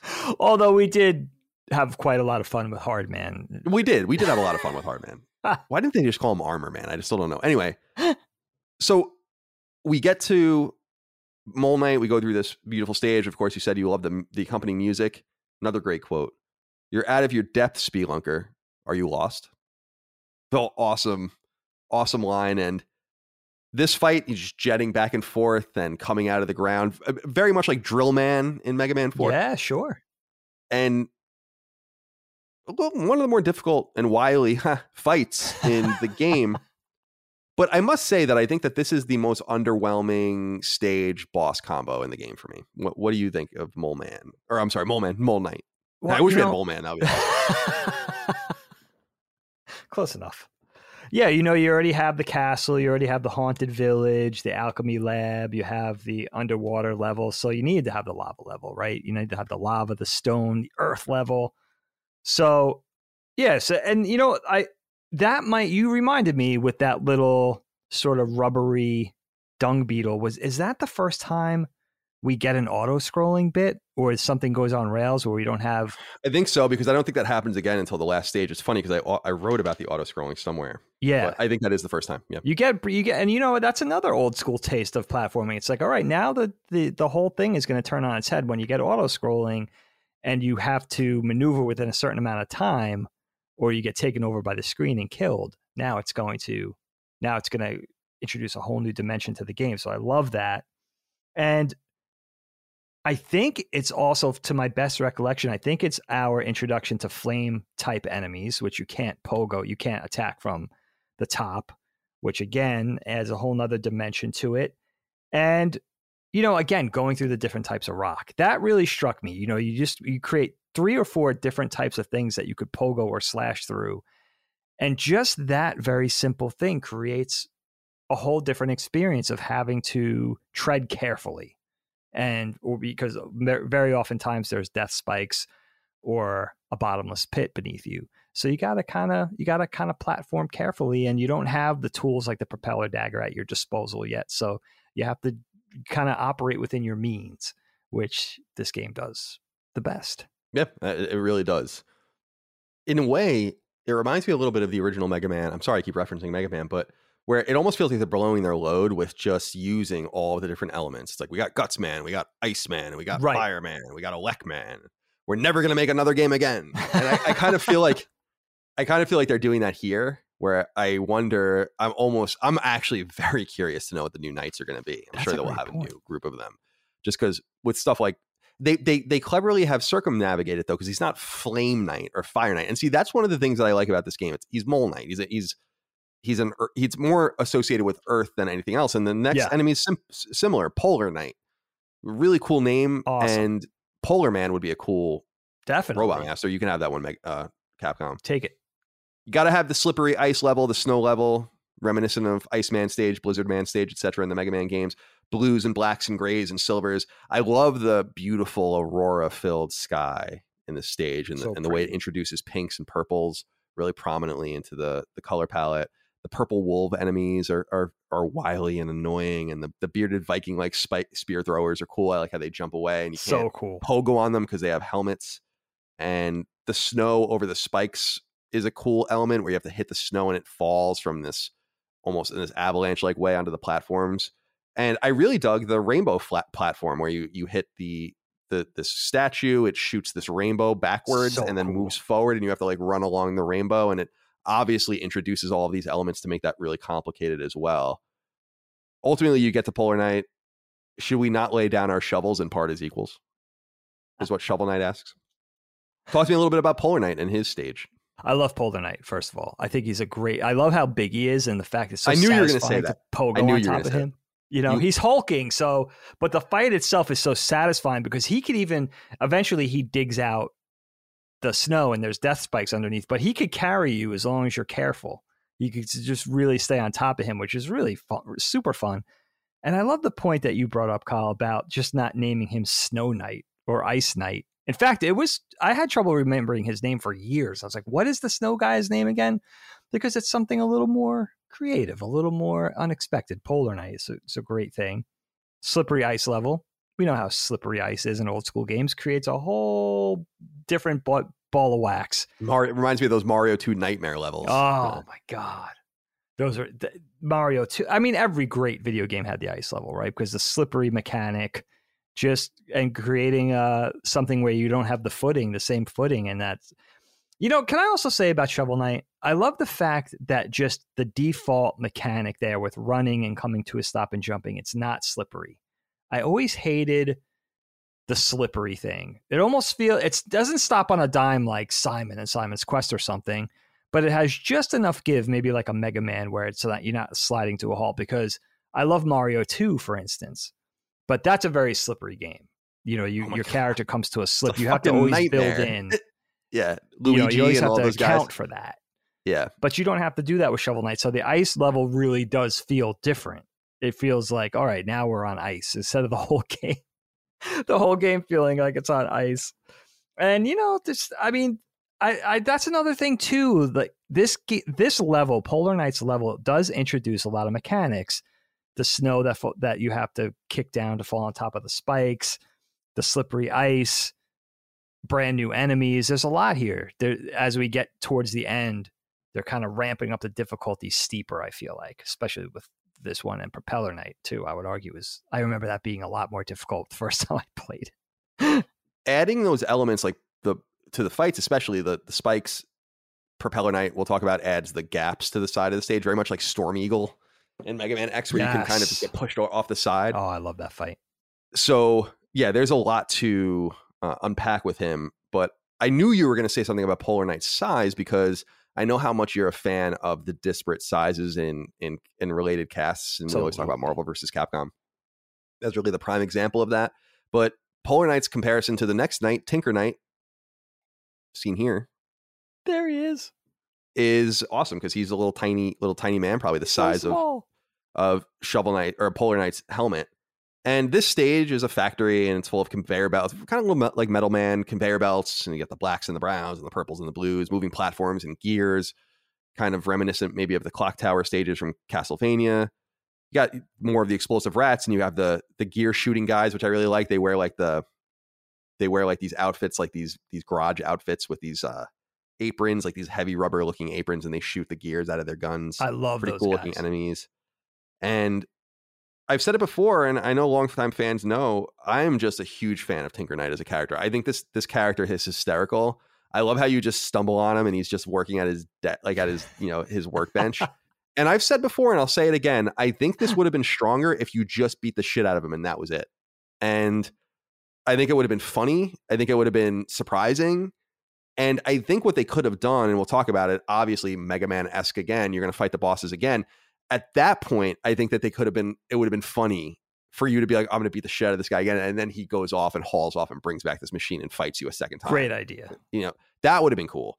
So I I. I wish that they showed a little bit of restraint there, and you literally just knock the ever loving shit out of this the character because you find him unprepared. Like you find him, you, he's not ready, No, and it's it's and maybe the text could have been something like i didn't expect you know i didn't expect you so soon or some something like that and then he just runs around and tries to hit you with his wrench he doesn't back away he's not a coward but you still beat him but i, I just love that that small character Oh, and, and that's so a fun. pretty difficult boss fight when he brings out his his dozer his his guts dozer type uh, machine so talk to me about tinker knight and his factory uh, stage and what you think about all that Yeah, the level is so cool. I mean, 8 bit gamers know you need to have the conveyor belt.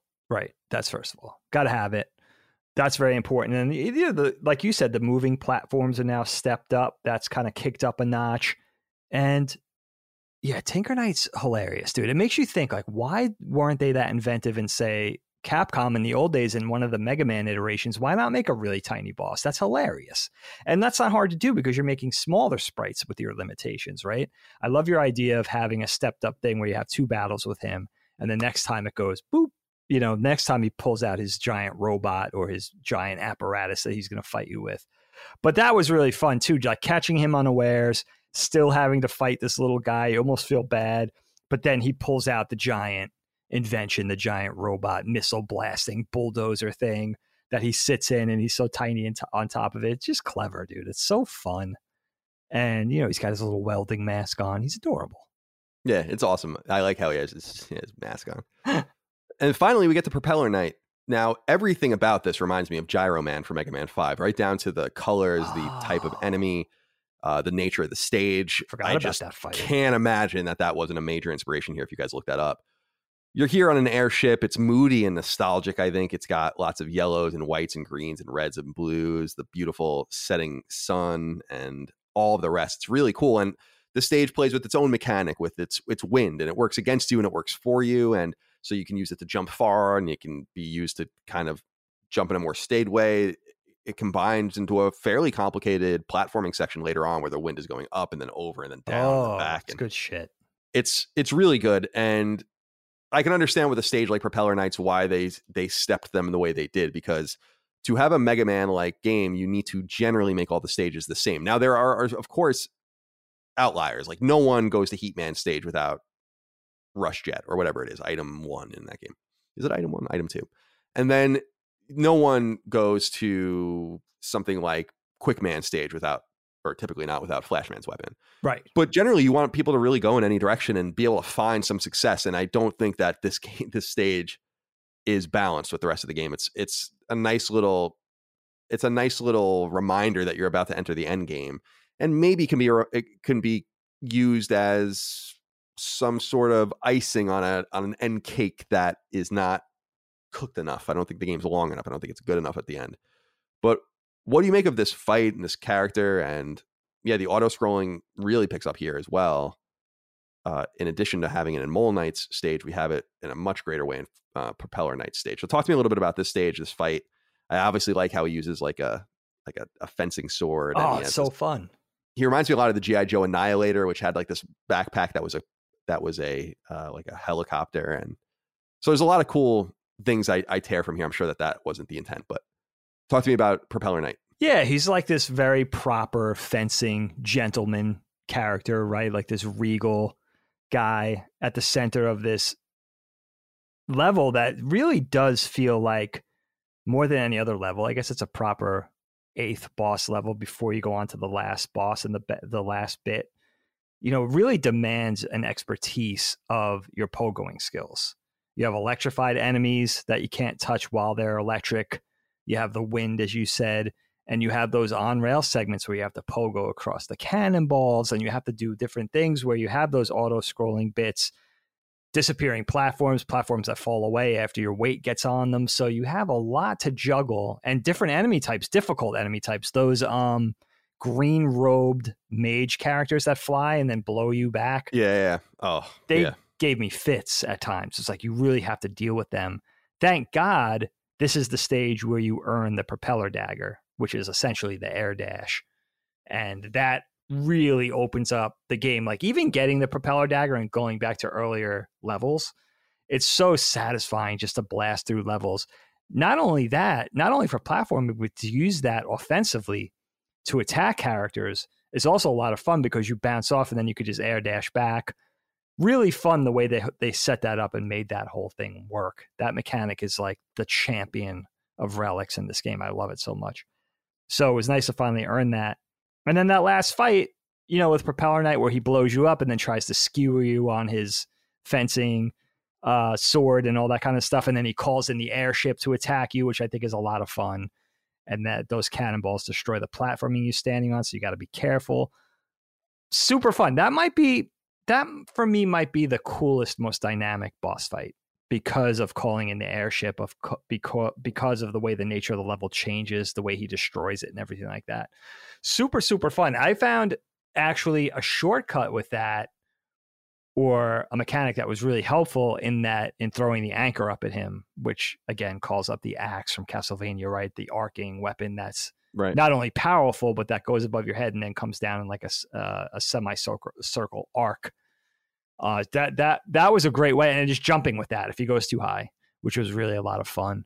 And yes it felt like a proper mini you know like uh, right hand right hand man to the enchantress super super hard level hard boss but again you realize how how well designed everything is because the second time around it's a lot easier you do find it a lot more simple Yeah, I'm looking up right now. Yeah, here it is. I wanted to just since we were talking about it, bring up some of the uh the various uh, sub weapons here called relics. mm-hmm. What you, is it fair to say that that was your your favorite was the propeller dagger?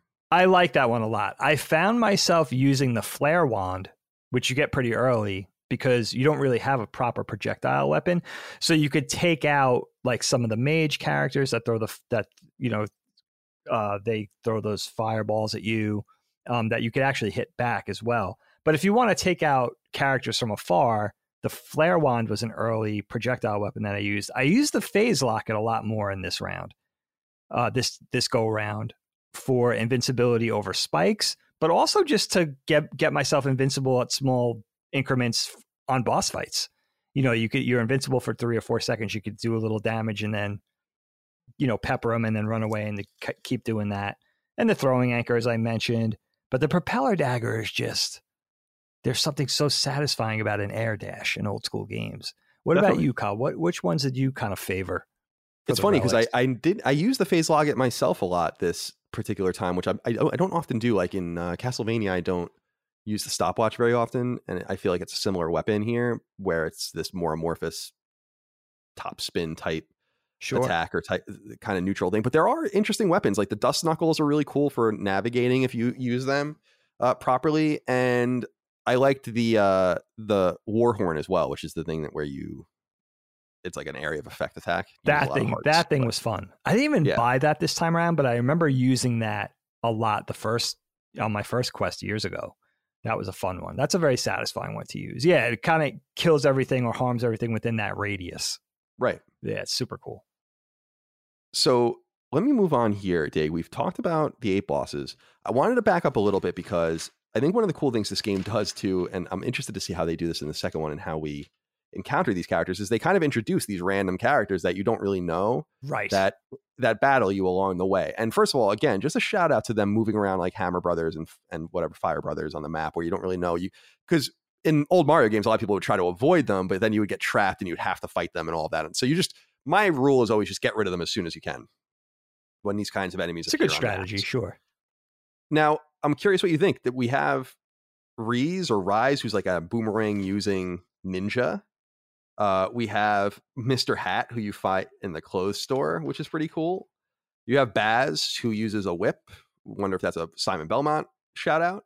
And then you have the mysterious Phantom Striker as well. These characters remind me, you brought up uh, Vile before, but it, it's perfect because it reminds me a lot of the anchors and the vials and the Bass and treble and all just Proto Man, which I kind of feel like Black Knight is Proto Man. Sure. It reminds Good me a lot of those. You don't really get uh, too much uh, texture out of these characters, but they add something to it where they're just these. I like how they all have these conversations where they really don't want to fight each other, and then they, but they're like, we have to fight, and then you never really see them again. So, talk to me about these these random characters and what you thought about the incorporating the Hammer Brothers spirit of these one off fights, and also these one off stages that you would encounter where you'd have to do these these platforming feats, usually based on a special weapon that you might have encountered. Sure. Yeah, yeah, yeah. Definitely nice to have those little optional areas where you could either get a special item or you could just uh, get a, you know, collect a little more treasure and it's kind of at your it's at your discretion whether you want to go in for that or not. I love having the wandering traveling opponents on the overhead map because it just gives a little bit of that extra dimension and a little bit of that extra difficulty. Sometimes they're in your way, sometimes they're not. They're sometimes they're blocking where you want to go, but either way, you know eventually you're probably going to have to deal with them at some point. So I like your philosophy of just taking them head on and just getting them over with. I love the Reize character because he's one of my favorite designs in the entire game. It's like who he's an amazing looking like anime kid. He's brandishing these two huge boomerangs and he's got that giant wisp of hair sticking out of his head, which is like as tall as he is by itself. It's just a really fun character design. And I love the fact that he's a hero. He's just a, another hero that you encounter in this world who's trying to track down the order of no quarter, just like you are, but he thinks you're one of them. So he he doesn't listen to reason, and you have to fight before he'll actually listen to you. Like, no, I'm not. You know, we're both on the same side, type of thing. And then the Baz character is that hulking, whip wielding, big guy. and you find out if you talk to him, like he's an aspiring knight. He wants to be in the Order of No Quarter. He says he went out and bought like this awesome rope and spent all this money on this outfit, and they won't accept him and everything. So he's like this disgruntled would be bad guy that you have to, to. And that's a really fun fight too. That has a lot of fun mechanics with the whip and him swinging and then sort of enacting like a thunder you know a thunderclap that shakes the ground and disables you temporarily that's super fun And he and he swings it in the air so you can't pogo on him. right that's right cool. he does a little lasso maneuver Yeah. super fun the mr hat character i didn't even know about until i think i saw it on a speed run or something and then realized you have to pay each one of those mooching shoppers in his shop which i was always too cheap to do and i never fought him i just watched it but i, th- I thought it was creepy i thought it had a creepy air to it because now there's this good guy that all of a sudden challenges you i think he wants your helmet if i'm not Right. mistaken right Yeah. Well, because he's calling really it like a hat or whatever, and he's like, it's a helmet, you know, whatever. And then that Mr. Creep Ghost, I didn't even fight that character the first time. I didn't even go through that Hall of Champions thing the first time around. And then decided to try that out. I think you have to pay five grand to get in. Mhm. And then was a little baffled. I don't know if you experienced this because there's all these ghosts in there. You realize you have to hit those giant light crystals into them in order to kill them, or else you're just kind of vanquishing them temporarily. And then I was like, all right, I guess if I just kill enough of these dudes, I guess I'll get my 5,000 back. But it turns out when you kill every ghost in that level, then that giant Mr. Creep comes. And then you have to juggle. You have to learn how to juggle, which was very fun. You have to juggle that little light crystal, that little light orb, hit it and then hit it again or pogo on it or whatever. That was a really fun battle. That was a really fun thing that I accidentally just discovered. I didn't even know about it until this time around. So that was really fun. And it's nice to have those little extra characters. You know, it's nice to have those little extra things that you can do. Again, I, I like you feel like there could have been more, but I guess that had a lot to do. That has all to do with the Kickstarter and getting this thing out initially, right? That they had, Yeah, I think so. And you know, when you think about it, I remember in my review, I think I think I said something like it was seven to eight hours for a first person to play. So it's a good weekend game, I think. Yeah, and that's a good when I played when I went back, having not played it in years, but being obviously good at it and familiar with it, it took me like four hours this time. okay. So and I beat it That's in reasonable. under an hour because I have the trophy for it. It's under 90 minutes or whatever. But that was back in the day. So there are different levels in which you can play it. I feel like it's funny because the end of the game I feel like is a little underwhelming, and I, I can't help but think of Mega Man 9 and Mega Man 10 in this regard. I feel like both of those games really missed the mark with the end, especially 10. Uh, 10 started really strong. Remember, you go to the Dr. Wily, the first stage is Dr. Wily's like servers, and he has like all the copies of the bosses, yes. and you have to fight different copies of them as you go through. And it's super, so super cool. cool. I remember playing that for the first time. This is awesome. And all it is is like Dr. Wily logos everywhere. And, and well, right here, as you see on my super uh, fun. Uh, on my mic. So I feel like the thing that's lost here is I, I just it, it, reminds me of a lot of things. It's hard to it's hard to know how to end something, and I just think that two stages is just not enough for the end of the game of a game like this. Even Mega Man One gave you like four, and by the time you got to four, five, and six, they would give you two castles. There would always be like the fake castle and then the real castle. I always loved that shit, and that's why with nine and ten, when nine went the Mega Man 2 route, I was like, that's cool. Then the next one, 10, will definitely do the other. And then they just did it again. And I, I was like, this is massively disappointing that you're doing this. But were you, I don't want to say I'm underwhelmed by the Tower of Fate. It's beautiful, the green sky, skies and the rainfall and, and using the, the rain as a, a, a, measure of seeing where platforms are and where they are oh, and the lightning dude. thing. It's, it's very, it's a lot of clever stuff. But it just, it feels a little, it feels underwhelming actually at the end. Yeah, you know, it's there's a couple of elements that I like. I love that you're talking about Mega Man 9 and 10 actually because I was charting this back to trying to follow the movement or to the return in large part to the games we grew up with or the retro gaming craze and what kicked it off and uh, you know, of course I was thinking back to things like the Wii U, the the Wii, sorry. The Wii Virtual Console in 2006 and then Mega Man 9 and I guess that was 2008, right? Mm-hmm. And then Mega Man 10 in 2010 and the way that head of steam slowly grew and you know it's interesting that game you know companies like nintendo and capcom who were initially responsible for of course like the success of 8-bit video games back in the day were in large part responsible for rekindling people's interest in old school games and very clever by the, by you know by their own measure because they're rekindling and reboosting and rebooting their own franchises essentially. But yeah, I think you're right about Shovel Knight in particular, in the fact of like just in creativity in general, it is very difficult to end things.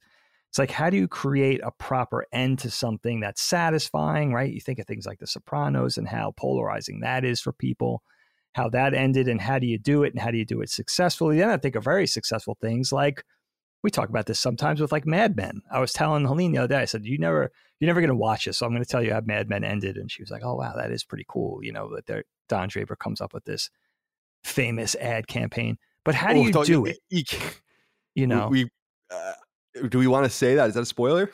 Oh, that is. No, I didn't say what famous ad campaign. Yeah, I guess that's. Did not, I say? Yeah, it? Did I say it? No, you didn't say okay, what, okay. what, it was. I don't think it really is a big deal. No, no, I think that's I think that's good enough. I'll take the blame for that. That's that okay. should be broad enough, I think. I hope. Yeah, I think so too. I hope. But uh, you know, it is it is very difficult to end something. And I like certain things about the ending. I like the Tower of Fate. I like like you said there's very very clever mechanics like having to platform by looking at the weather effects like you could only know what platforms to jump on at a certain segment at a certain silhouetted segment because the rain is hitting the actual platforms and splashing, and the fake silhouette platforms don't have the rain hitting them. So you have to really pay attention to the eh, environmental effects and everything which is very clever. And I like the fact of other small things like having a female main boss. I think the Enchantress is very cool. I think she has a very cool anime esque design to her, very mystical looking, something that you don't usually see in a Western design video game, I feel like it takes a lot of anime cues, like characters like Reize, where it's like, all right, that's a very decidedly anime esque character. And it's kind of cool how they tie that in. And not everything in the game feels like that. It feels like a little, it feels like a little East meets West, which is cool. And just a very simple love story at the center of this thing. You know, it's Shovel Knight fighting this evil faction in order to rescue his beloved you know, and th- that whole thing at the center of it. It's nothing. It's a little bit of like nothing new, but I like the fact of Shovel Knight and uh, Shield Knight being this duo, this sort of offense and defense, right? Like this yin and yang, and you see that you know, when they're together, you could you could imagine them being this force to be reckoned with. So there are little elements in there that I like, but you know, maybe it's because the whole experience is so wonderful and so dynamic and was so special, especially by 2014, 2015 terms before the advent of indie games and how successful it became and how wonderful the the entries became. Maybe it's just because we don't want it to end. You know what I mean? Maybe it's because it's like, how do you end something that was so special? And that and that we we feel a little shortchanged at the end because I think the game does feel just a little too short. Think about one of its biggest influences, Super Mario 3. That game was friggin' ridiculously long. You know, and then of course adding insult to injury, not having a battery in that cartridge. I know. North It was like, oh my god, yeah, the whistles were the best you could do. So maybe it's just a little dose of that. Maybe it's a little dose Mm. of like, we don't want this thing to end. For you, how could it have ended that you would have felt satisfying? Do you have any ideas? I don't know. I just think long. I just think more than two stages, and yeah, I will say that one of the things that I absolutely love, love, love, love at the end is the way they present the bosses to fight again. Again, Yes. very fueled by Mega Man. In those games, you'd go into Wily's castle. There'd usually be some sort of room with portals, and you'd go and fight them again. In this, I like how they they're all just eating dinner at like this long It's like last, the Last supper, Supper. type table. It's awesome. so I mean that cool. I don't know who came up with that idea. There, first of all, that should be an, a piece of art that you can buy because that would be fucking dope. I would love so that. cool. But that was very neat, especially because they always come out in random order. So you can't I didn't really know that until I heard Yeah. that in an interview because I only Yeah. played it twice, so I didn't remember. Um, that's amazing that you could fight them in random order, and then you have to develop your strategy as such. You're like you can't really develop. I remember watching a speed run, and they were saying that's one of the biggest bugaboos in a speed run for this game, even though they Yacht Club, you know, essentially designed this game to be somewhat fluid for speed running. They designed it that way from the outset. But this is one of those things, kind of like those on rail or auto scrolling sections, where it's like that gives you a little bit of a daunting challenge in a speed run because you don't know who you're going to fight when. But I love that boss rush, that Last Supper thing where you, you kind of fall into the room and they're just all Right. sitting there.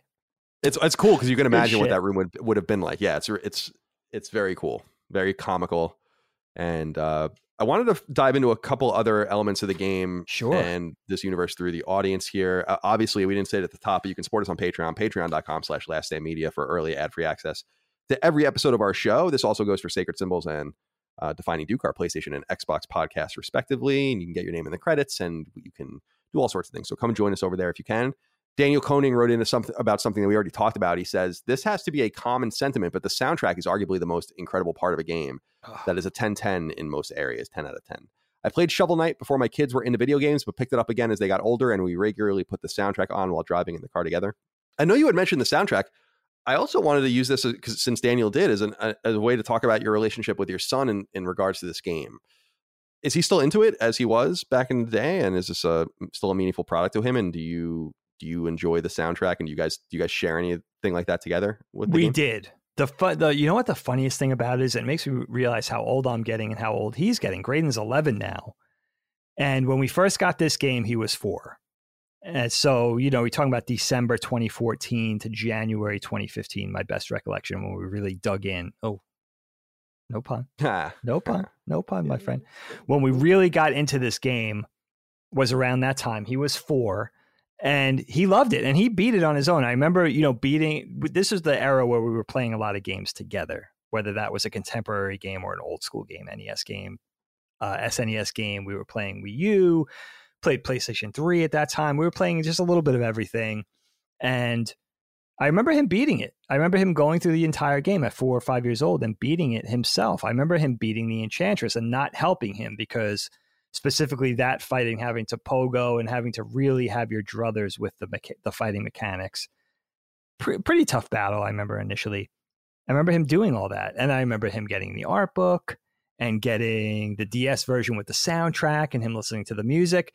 It's funny talking to him now because he doesn't remember a lot. You know, now he's in the throes of Fortnite and oh, he's really into Rocket League still, which I give him credit for. And he's, you know, he, he's really into these other games and these other things, and he's moved on. So it was funny that he didn't remember, and he would come in and watch me play and be like, "Oh, I remember all that. I remember all that stuff." So that was fun, but that was a really we really bonded over this game, and I think it also kind of delighted him secretly, not so secretly, that you were involved in it. You wrote the forward for the book. You knew the developers. You knew the people over at Yacht Club. He sort of I think he kind of was fascinated with that because at the same time, and it is a fascinating part of the story, you know, having an amiibo for an indie game, I mean, that's amazing. I remember thinking back in 2014, 2015 and being like, how did they pull that off? And now knowing a little bit more of the story, but that's a that's a part of the story that can't be overstated that they got Nintendo's yeah, what is the story? I don't even know if I know the entire thing. So I guess when these, I guess Yacht Club comes from a lot of WayForward defectors, right? A lot of these right. people came out of WayForward and formed their own thing, had their own vision, had their own idea, and formed their own thing, but knew each other from WayForward. I guess while they were at WayForward, had some sort of established relationships with a person or two at Nintendo that was in charge of their indie facing arm.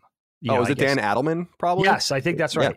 Yeah. yeah. So they already had a relationship with this guy who had a lot of pull at Nintendo, basically, and he was the one to put Yacht Club's project on the radar of the important, you know, key players at Nintendo. And to the point where I guess they got the attention of the right people, whether it's Adelman or his colleagues, to the point of like they believed in it so much and knew how good it was inherently. I mean, you, you would think the play the the powers that be at Nintendo would know that when they saw it, you know, know a little bit of magic when they saw it. And that's how it that's how it happened with the amiibo and everything, but it is incredible. You know, back then that kind of stuff wasn't happening. We've come a long way. and Indie gaming's come a long way since and there was we had Super Meat Boy and things previous to this, but right, of course.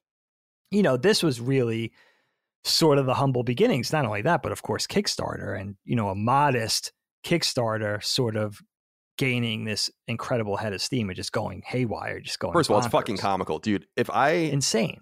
Not to, if I were an entrepreneur, if I were an entrepreneur then, I would have funded the game myself. I mean, it, I remember seeing it, them coming to show it to me, and being like, uh, I'm like, are you guys fucking kidding me with this? I, I, I was like, you don't have a. Pu-. The thing is, is that no one wanted to publish it that's insane. Can you imagine that? No, that's crazy.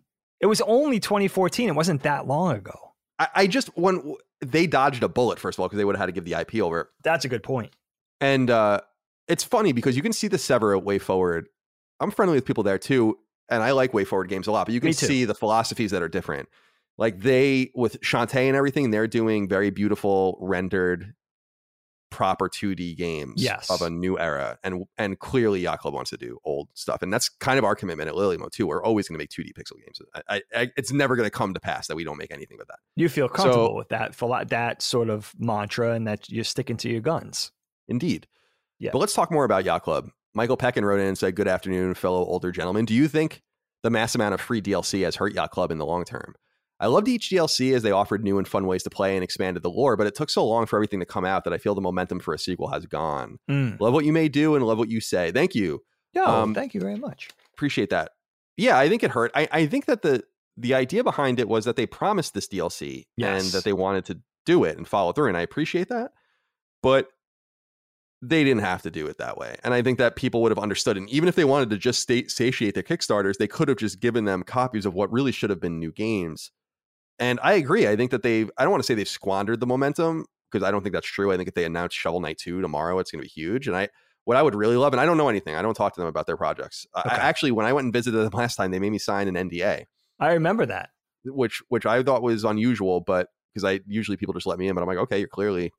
So I know a little bit about what's going on over there, but needless to say, I feel like if they could do it again and I were in charge of the team, I'd be like, you got to get a sequel out in 2016. I mean, 2017. You should be on your third or fourth game at this point. And I appreciate wanting to take care of it and treat it well, but I think there's such a thing as being too stubborn. And I feel like that was the case here. And I do fear for the, the future of Shovel Knight because it reminds me a lot of like uh, Guacamelee 2 or Axiom Verge 2, where these are great games, but they're clearly not doing as well as the originals. And right. sometimes you just wait too long. Sometimes it's not, the timing isn't right. And so I really hope for the best for them. But uh, are you frustrated by their lack of output? Because it has been a long time, and I do bust their balls where I'm like, "What the fuck are you guys yeah. doing?" But I I feel like I feel like it wouldn't be beyond the realm of possibility for them to reveal and then have ready very quickly what they're gonna do next. Yeah, it's. I think there's a lot of truth to what you say about maintaining momentum and building ahead of steam and building off of that, you know, initial success and doing it rapidly. But I wonder if it's that or with things like Shovel Knight, you mentioned other amazing things like Guacamelee. Like, do people just want to see something new rather than a part two of something that already exists? I wonder how much that is kind of part of the conversation. And, you know, going back to Yacht Club specifically and things like their Shovel Knight related content, DLC, free DLC, and all of that, I like a couple of things about it. I like the generosity behind that. I also like, you know, it doesn't look like they're constantly vying for the almighty dollar. Like they're they're content with their success and they're comfortable enough to give fans free content. Also, yeah, what you said, it's an important part of the conversation, which I hadn't realized previously. A lot of these DLC sort of build ons or spin offs were Kickstarter milestones so these things were promised years ago, and they're still shoveling. they're still shoveling them. But I, for me, and this is the creator in me and the creative side of myself. For me, I want to see Yacht Club do something new. I would, and I have to say something that's probably a lot of you guys will disagree with, but I would rather see them do something new than a Shovel Knight 2 an all new sequel game to Shovel Knight would be amazing. Don't get me wrong. I'd be on the line. You know, I'd be first in line for that. And I'll, I'll, I know I would enjoy the hell out of it. But I'd rather see them take their genius and what they're good at and do something new or try something new. You know, like we said earlier, try a 16 bit game, try another, try an 8 bit game in a different genre. I don't know. But I would love to see them apply their skills and their talent to something brand new, I think that's always the boldest move for a creator. That's somebody, I'm not an entrepreneur, I don't have my own business, so it's easy for me to say. But from a fan perspective, I think that just generates a lot of excitement. You know, if we heard tomorrow that Yacht Club's developing developing a brand new video game that's not Shovel Knight related, we all be super psyched for that. And I understand the business acumen of wanting to publish other amazing developers' games and also being supportive of other indie developers and that whole thing is really nice. But yeah, I'm a I'm a huge fan of Yacht Club, dude. And they, you know, this is also kind of a disclaimer too. That I applied to a job for them this year and was rejected, even with Collins' sort of nudge.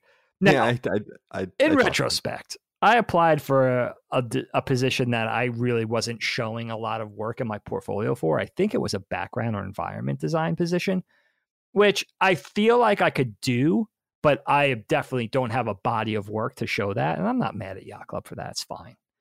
But it's completely fine. Listen, but I'm a fan first and foremost.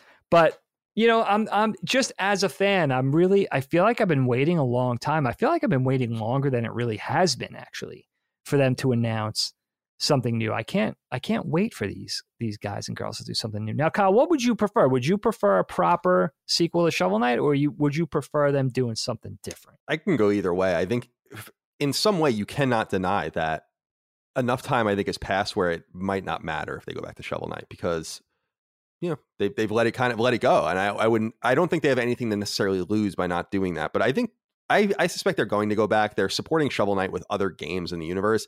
I just don't know what's taking them so long to spool up is confusing and i would love to know more i'll talk to them about that maybe one day yeah but i wanted to ask you dave to maybe maybe we can do a Troupple King spinoff the, the fish I did want to ask you about that aspect of the game. Did you get into that at all with the chalices and everything? Well, I bought the chalices and just filled them with red liquid, and that okay. and I used them, and that was it. Yeah, okay, I, I, didn't. Okay.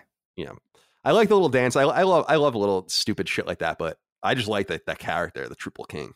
Oh, it's so fun. Yeah, he's fun. Very we- and very weird. And where are they pulling that from? That's what I'm talking about. Blending in your own unique ideas to some, you know, to things that are obviously borrowed. It's like, what the hell is that? It's so fun. It's funny you say about the you said earlier about the enchantress being kind of anime because I I was seeing her more as like a Disney villain. Yes, I could see that. Yeah, like a Maleficent type. Yeah, I mean, very much. Yeah. I could definitely see that too. All right, Dave. This final one comes from Anthony Maltese. He says, "Hey, gents, Yo. if Yacht Club could make a new game for any existing IP, oh. what would you want them to do? I know Colin called dibs for Lily Mo, but I'd love to get a successor to GI Joe: The Atlantis Factor, but amp up the story and Ninja Gaiden s cutscenes. I mean, oh, I've said many times." I, I, said many times, everything. If we ever got permission to make a GI Joe game, everything would stop at Lily Mo, and we would make the GI Joe game. I mean, that that would be I would fund that myself, and that would be no problem. I would Talk I, I about would a passion project. Who could do a better job than you at That? I would make the best GI. We would make You the best would. GI Joe game ever. But so that would be fun. Giving them that would be fun. I don't know. It's an interesting. It's an interesting inquiry It's a great question. about their potential because we know that WayForward their lineage a lot of licensed stuff over there some of it really good some of it very well regarded i mean some of that's some of the most well regarded licensed stuff of the 21st century Sure. Bat, sunsoft batman style Oh, well regarded but i know it's a hypothetical i just necessarily wouldn't want them to use their energy on something that already existed Mhm. but you know what my answer would be straight up? What would these guys do with Mario? What would they do with it? What could they do a 2D Mario, like a real 2D Mario? Uh, a real sick. successor to Super Mario World, which we never got. I mean, Never. when you think about the DS iterations, you oh, first of all, you think about Mario World 2 is not a sequel. I don't know what the fuck that game is. You have you have uh, the, the DS releases and the three, you know, new Super Mario Brothers and everything, but nothing that feels like Super Mario 3 or Mario World per se. So it could be fun to just go to, to take the, the quickest lineage and just say, like, what would they do with that? I mean, I feel like Mario could use a little bit of sheen right now, and maybe a really proper pixel art 2D old school game would be the the the route. But what would you want to see them do, Dig? I think that would be fascinating. I mean, Nintendo already has those proxies. Like, think of studios like Camelot, right? Mhm. Wouldn't that be fascinating for Nintendo? We know Nintendo's connection and their sort of um, their respect for Yacht Club. Wouldn't that be interesting to see Yacht Club kind of go under them in order to create old school games in the spirit of 1980s, 1990s Nintendo? be That would be that would be mean- a move unlike first of all for Nintendo that would be un, a completely uncharted territory. That would be really exciting. I, I think I'm with you in that I would rather see Yacht Club's energies go to producing their own created in-house content because I think they have that level of creativity, not only inspiration fueled by you know ages past, but they have that inherent creativity to be able to do that successfully. But there's two things I think of that I would love to see personally as a fan is another 8-bit entry into the Ninja Gaiden series. I think that would be amazing. I don't know how that would go with a company like Tecmo. Yeah, I don't know what's Koei Tec- Tecmo Koei. Koei, that's right. They are pretty cool, and they release some pretty good games. I don't know. You know, they own Team Ninja, obviously. I don't. I don't know what's stopping them from going back and just re-releasing those games because famously those three games were released on SNES, but no one has that that oh, trilogy. I don't know Oh, that, anyone that that, collection it's is very a rare. mess. I reviewed that. The music is really bad. They butchered it. They butchered that It's- NES collection. it's sad to, it's sad to hear so yeah that would be that would be cool too and it's interesting because we just saw mercury steam a spanish studio well outside of nintendo create metroid there know, you go. and Perfect example of something contemporary. right so i think that would be cool but And I haven't played Well, that. we'll that would be cool. And then what's I don't know what Konami's deal is as of December 2021, but if they're not going to do anything with Castlevania, that would be a proper. And I know Kogarashi is doing his Castlevania thing. Maybe even Kyle could head this up. But yeah, but you know what I mean? Like who who better to give it to than somebody who's so fueled by Konami's Castlevania initial Castlevania entries, that franchise, uh, Yeah. eight and sixteen bit versions. So konami's konami's springing back it you know. looks like they are. they they they're being mindful of you know the audience i think they're slowly getting their things in order i wouldn't be surprised to hear more about them castlevania is something i would love to tackle in my oh development my God, That career would be amazing at Lily I mean, first of all, I would shit my pants. But I do think that Castlevania right now needs a 3D iteration to revive it, and that's not something I would want to do. it never so- really had a proper 3D iteration, did it? It, well, it had like Castlevania 64, which I it was fine, but Legacy of Darkness or whatever that random PS2 game. Then they they did Lords of Shadow, which was also Oh, made by Mercury right. Steam, which ended up which is the team that made Metroid. But I feel no, not a proper one. No, No, And not a proper. One. I, I just don't feel like uh, I would be the man for that. But I think I, for 2D Castlevania, that would be daunting, but amazing. Yeah. Especially because Iga is insisting on using 2.5D. So That's true. there's a room there's room to do it the right way. And uh, maybe they will. I, I don't know. That's a know. really good point Yeah. about Iga and the way he's and the way he's doing things. Yeah, that's a good, that's a great point. I mean, man. Iga's an amazing man. I Love know him that dude. personally. He's a really nice guy. They launched Bloodstained Kickstarter from my kitchen table. How crazy is that? But I will say that he was only the associate producer on Symphony of the Night. And why I say that is because while he's been given a lot of credit, and I think rightfully so, there are others that know how to do it, and clearly others that can learn how to do it. And uh, I don't know if I would want a Metroidvania game or a like. It would be interesting to just get a real Castlevania game, like an old Castlevania game. And frankly, we got those from Iga too because those are the Curse of the Moon games. Are Which are were which straight were up so 3. fun. Oh, they were awesome. They were And dude, so you gotta play. You gotta play Cyber Shadow. I'm telling you, dude. Play and That's on up my Cyber list for December. I mean, Metroid Dread's next on my list, but Cyber Shadow's second in line, you're and I will one. play that before 2022 is in.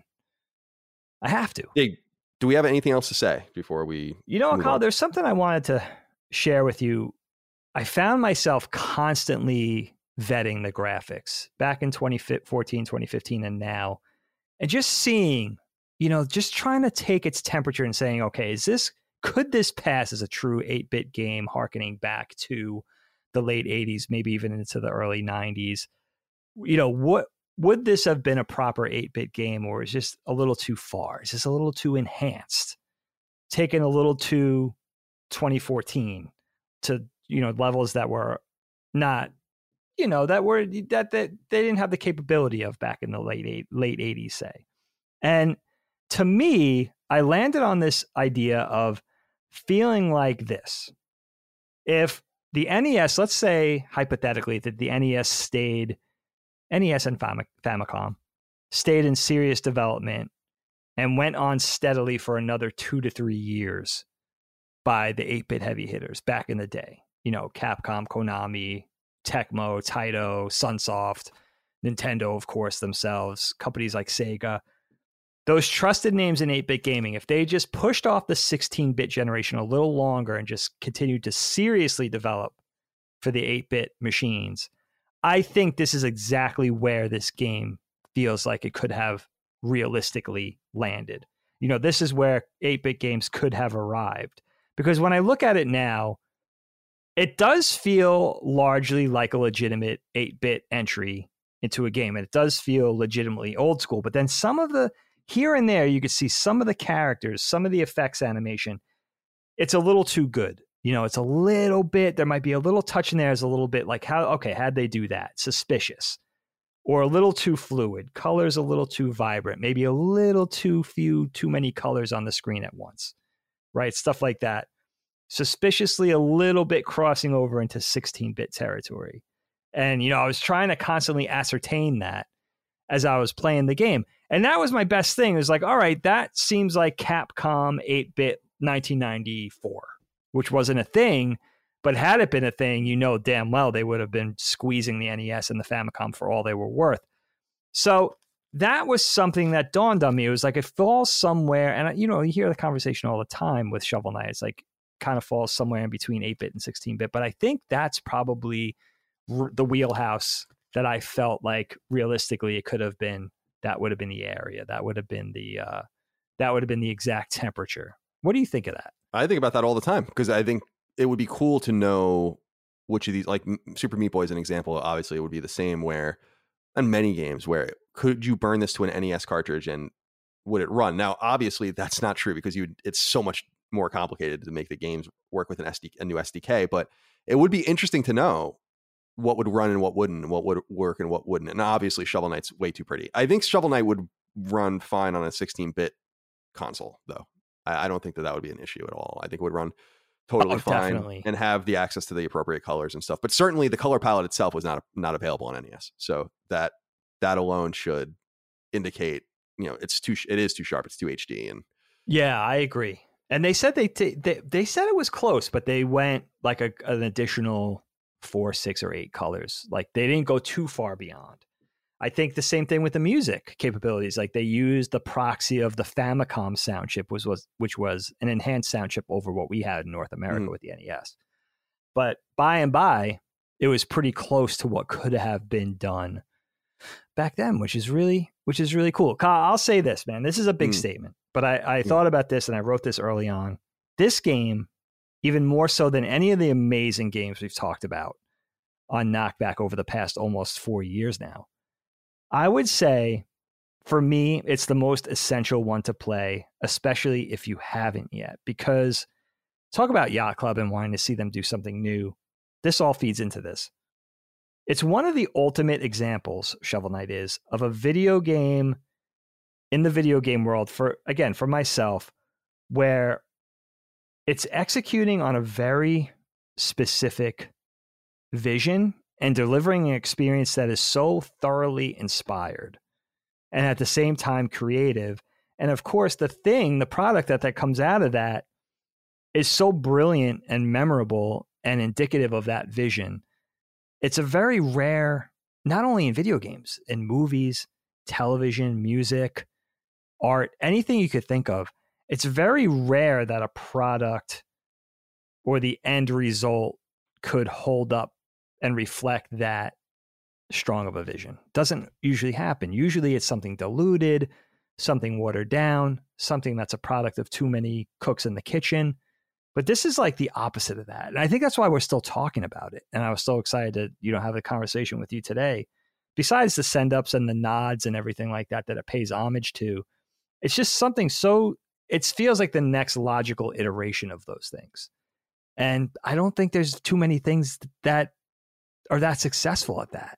You know what I mean? That that do it to such an and we saw it with things like Cuphead, which is a different conversation because it's a different type of game. But I think that's why it's so exciting to see what Yacht Club's going to do next. And that we, you know, I feel like I've been waiting on Tinterhooks with bated breath for so long now, even though it hasn't really been as long as it feels like, because this is such a special, such a special game. I agree. I think it's the cliche of the love letter. I know it's overwrought, but this game is something special for people that grew up with the NES. And clearly Dagan's son is evidence that you don't need that education to get into the game, although he was did have that education too. I'm really curious Yeah. if you are totally divorced from those games, what you would get out of Shovel Knight. My assumption is that you would still find a really wonderful game that would hopefully convince you to go back and see all the things you missed because it's certainly emblematic of those things. Sure. And uh, it's a wonderful game. It's available everywhere. People should go play it. If you have a modern console of any type, you can uh, go get it there. So Xbox 360, Xbox One, uh, PS4, PS3, PS Vita, uh, Wii U, 3DS. It's on Amazon Fire TV. It's I think in, in Oh, a bunch, you know, obviously on PC. So definitely go and play it if you haven't already. I really hope you do. Good shit. Uh, Dagan, let's end as we always do with a dad joke. I kick it over to you. All right, my friend Kyle. Did I ever tell you about my old job at the bicycle wheel factory? I was, yeah, I was the spokesman. I was thinking about it and I was like, oh no. That was good. I like that's a good one. Not bad. one. That's from our old pal, James Ketchum, longtime listener, maybe watcher. I don't know. Yeah, who the hell knows what he does? Cool. it's none of our Appreciate business. No, it's not my business. All right, well, very good, Dick. I appreciate your time today, and I appreciate everyone for their time, their love, and their support of all things Knockback and Last Stand Media. We appreciate you. We'll see you next time for more. Until then, goodbye. Goodbye. Knockback, a retro and nostalgia podcast, is a product and trademark of Last Stand Media and Colin's Last Stand LLC, and is recorded from Central Virginia and the Philadelphia suburbs, USA. The show was conceived by and is produced by me, Colin Moriarty. My co host is Dagan Moriarty. Knockback's executive producer is Dustin Furman, and the show is edited by associate producer Ben Smith. All of Last Stand's theme music is by Ramon Narvaez. As you know, all of Last Stand Media's shows, including Knockback, are fan-funded on Patreon at patreon.com slash laststandmedia. The following names are at the producer support level or higher on Patreon, and we're grateful for your kindness and generosity. Andrew Morgan, Stephen Nieder, Ross Marenka, Miguel A. Brewer, Morgan Ashley, Azan, Michael Vecchio, Jerome Ferreira, SL the FMA, Jorge Palomino, Daniel Diamore, Brad Cooley, Jeremy Key, Patrick Leslie, Dave Cowell, Tom Quinn, Grayson Maxwell, Cody Woodall, Sorta Serious Gaming, Unofficial Controller Podcast, Colin Farley, Mark Arnold, Zia Parix, Henry Groth, Joshua Rids, Relentless Rex, Troy Miller, Meyer Katz, Jordan Mittman, Jay A. Zhu, Tristan Palacios, Drew Mullen, Christian R., Jad Rita, Patrick Skipper, Sweaty Mitt, Chris Kelly, Dustin Graff, Peyton Stone, Roberto, Josh Hallen Rui, Tyler Watkins, Mike Michael Buffle, Troilus True, Dan Root, Talisman, Christopher, Randall Halsey, Robbie Nauman, Nuke Dukem, Jim Bob 56, William Holbert, Josh Godfrey, Kalike Souza, Vornak, Betty Ann Moriarty, Daniel Johnson, H-Trons, Jay Getter, Bjorn Campbell, Jeff Mercado, Gregory Slavinsky, Galja of Fortuna, Boots, Tyler Brown, Megadet, Poot, Gavin Newland, Saul Balcazar, Zach Parsley, Brian White, Raul Melendez, Eric Harden, Alex Bolton, Matt Martin, Kinnums, Joseph Baker, Rodney Coleman, Chris Moore, Caswell, Antti Kinnanen, Chris, Will Hernandez, Chris Galvin, Justin Gonzalez, Mason Cadillac, Ollie Fritz, Derek O, Zach Allum, Kyle Hagel, Christopher, Colin Love, Daryl E. Naiman, Ryan Arkittredge, Toby Ryland, Michael S., David Bostic, Stewie 108, Patrick Montgomery, Damon W., Tom Cargill, Richter 86, Steve Hodge, Ian Bravo, Barrett Boswell, Christopher DeVio, Chris Morton, Kevin Komaki, Johnny Waffles, Roto 24, Jonathan Coach, Sean Mason, Josh Gravelick, Jordan Town, Brian Chan, Organic Produce, Carlos Algarit, Richard Hebert III, Miranda Grubba, Josh Yeager, Martin Beck, Gavin, Joey Andrzejczyk, Nathan R., Joe McPartlin, Gary Cavallo, Christopher Moore, Jacob Bell, Dennis Uzel, Eric Finkenbeiner, Lou and Ray Loper, Dylan Burns, Jason Lusky, Malachi Wall, John Schultz, David Chestnut, Anton K, Brian W. Rath, Alan Trembley, Tyler Bello, Ryan T. Mandel, Tony Zuniga, Sean Battershaw, Robbie Hensley, Alex Cabrera, Lennon Brixey, James Kinslow III, Will Caldwell, Hugo's Desk, Peter Reynolds, Anthony Vasquez, Adam Kinniston, Tyler Goodwin, William O'Carroll, Jesper Jansen, Max Cannon, Phil Crone, Throw 7, Adam Nix, Josh McKinney, Michael Gates, Alex Gates, Ryan Robertson, Sean Chandler, Petro Rose, Lockmore, Gio Corsi, Joey Gon Holliger, Gerald Pennington, Justin Wagaman, David Iacolucci, Paul Joyce, Edwin Castillo, Chad Lewis, Enrique Perez, Joshua Smallwood, Spencer Brand, Don Lee, John Cordero, Keith A. Lewis, Marius Garson Peterson, Ryan Greenwood, Tyler Harris, Matthew Purdue, Patrick Harper, Mad Mock Media, Jonathan Rice, and Casual Misfits Gaming.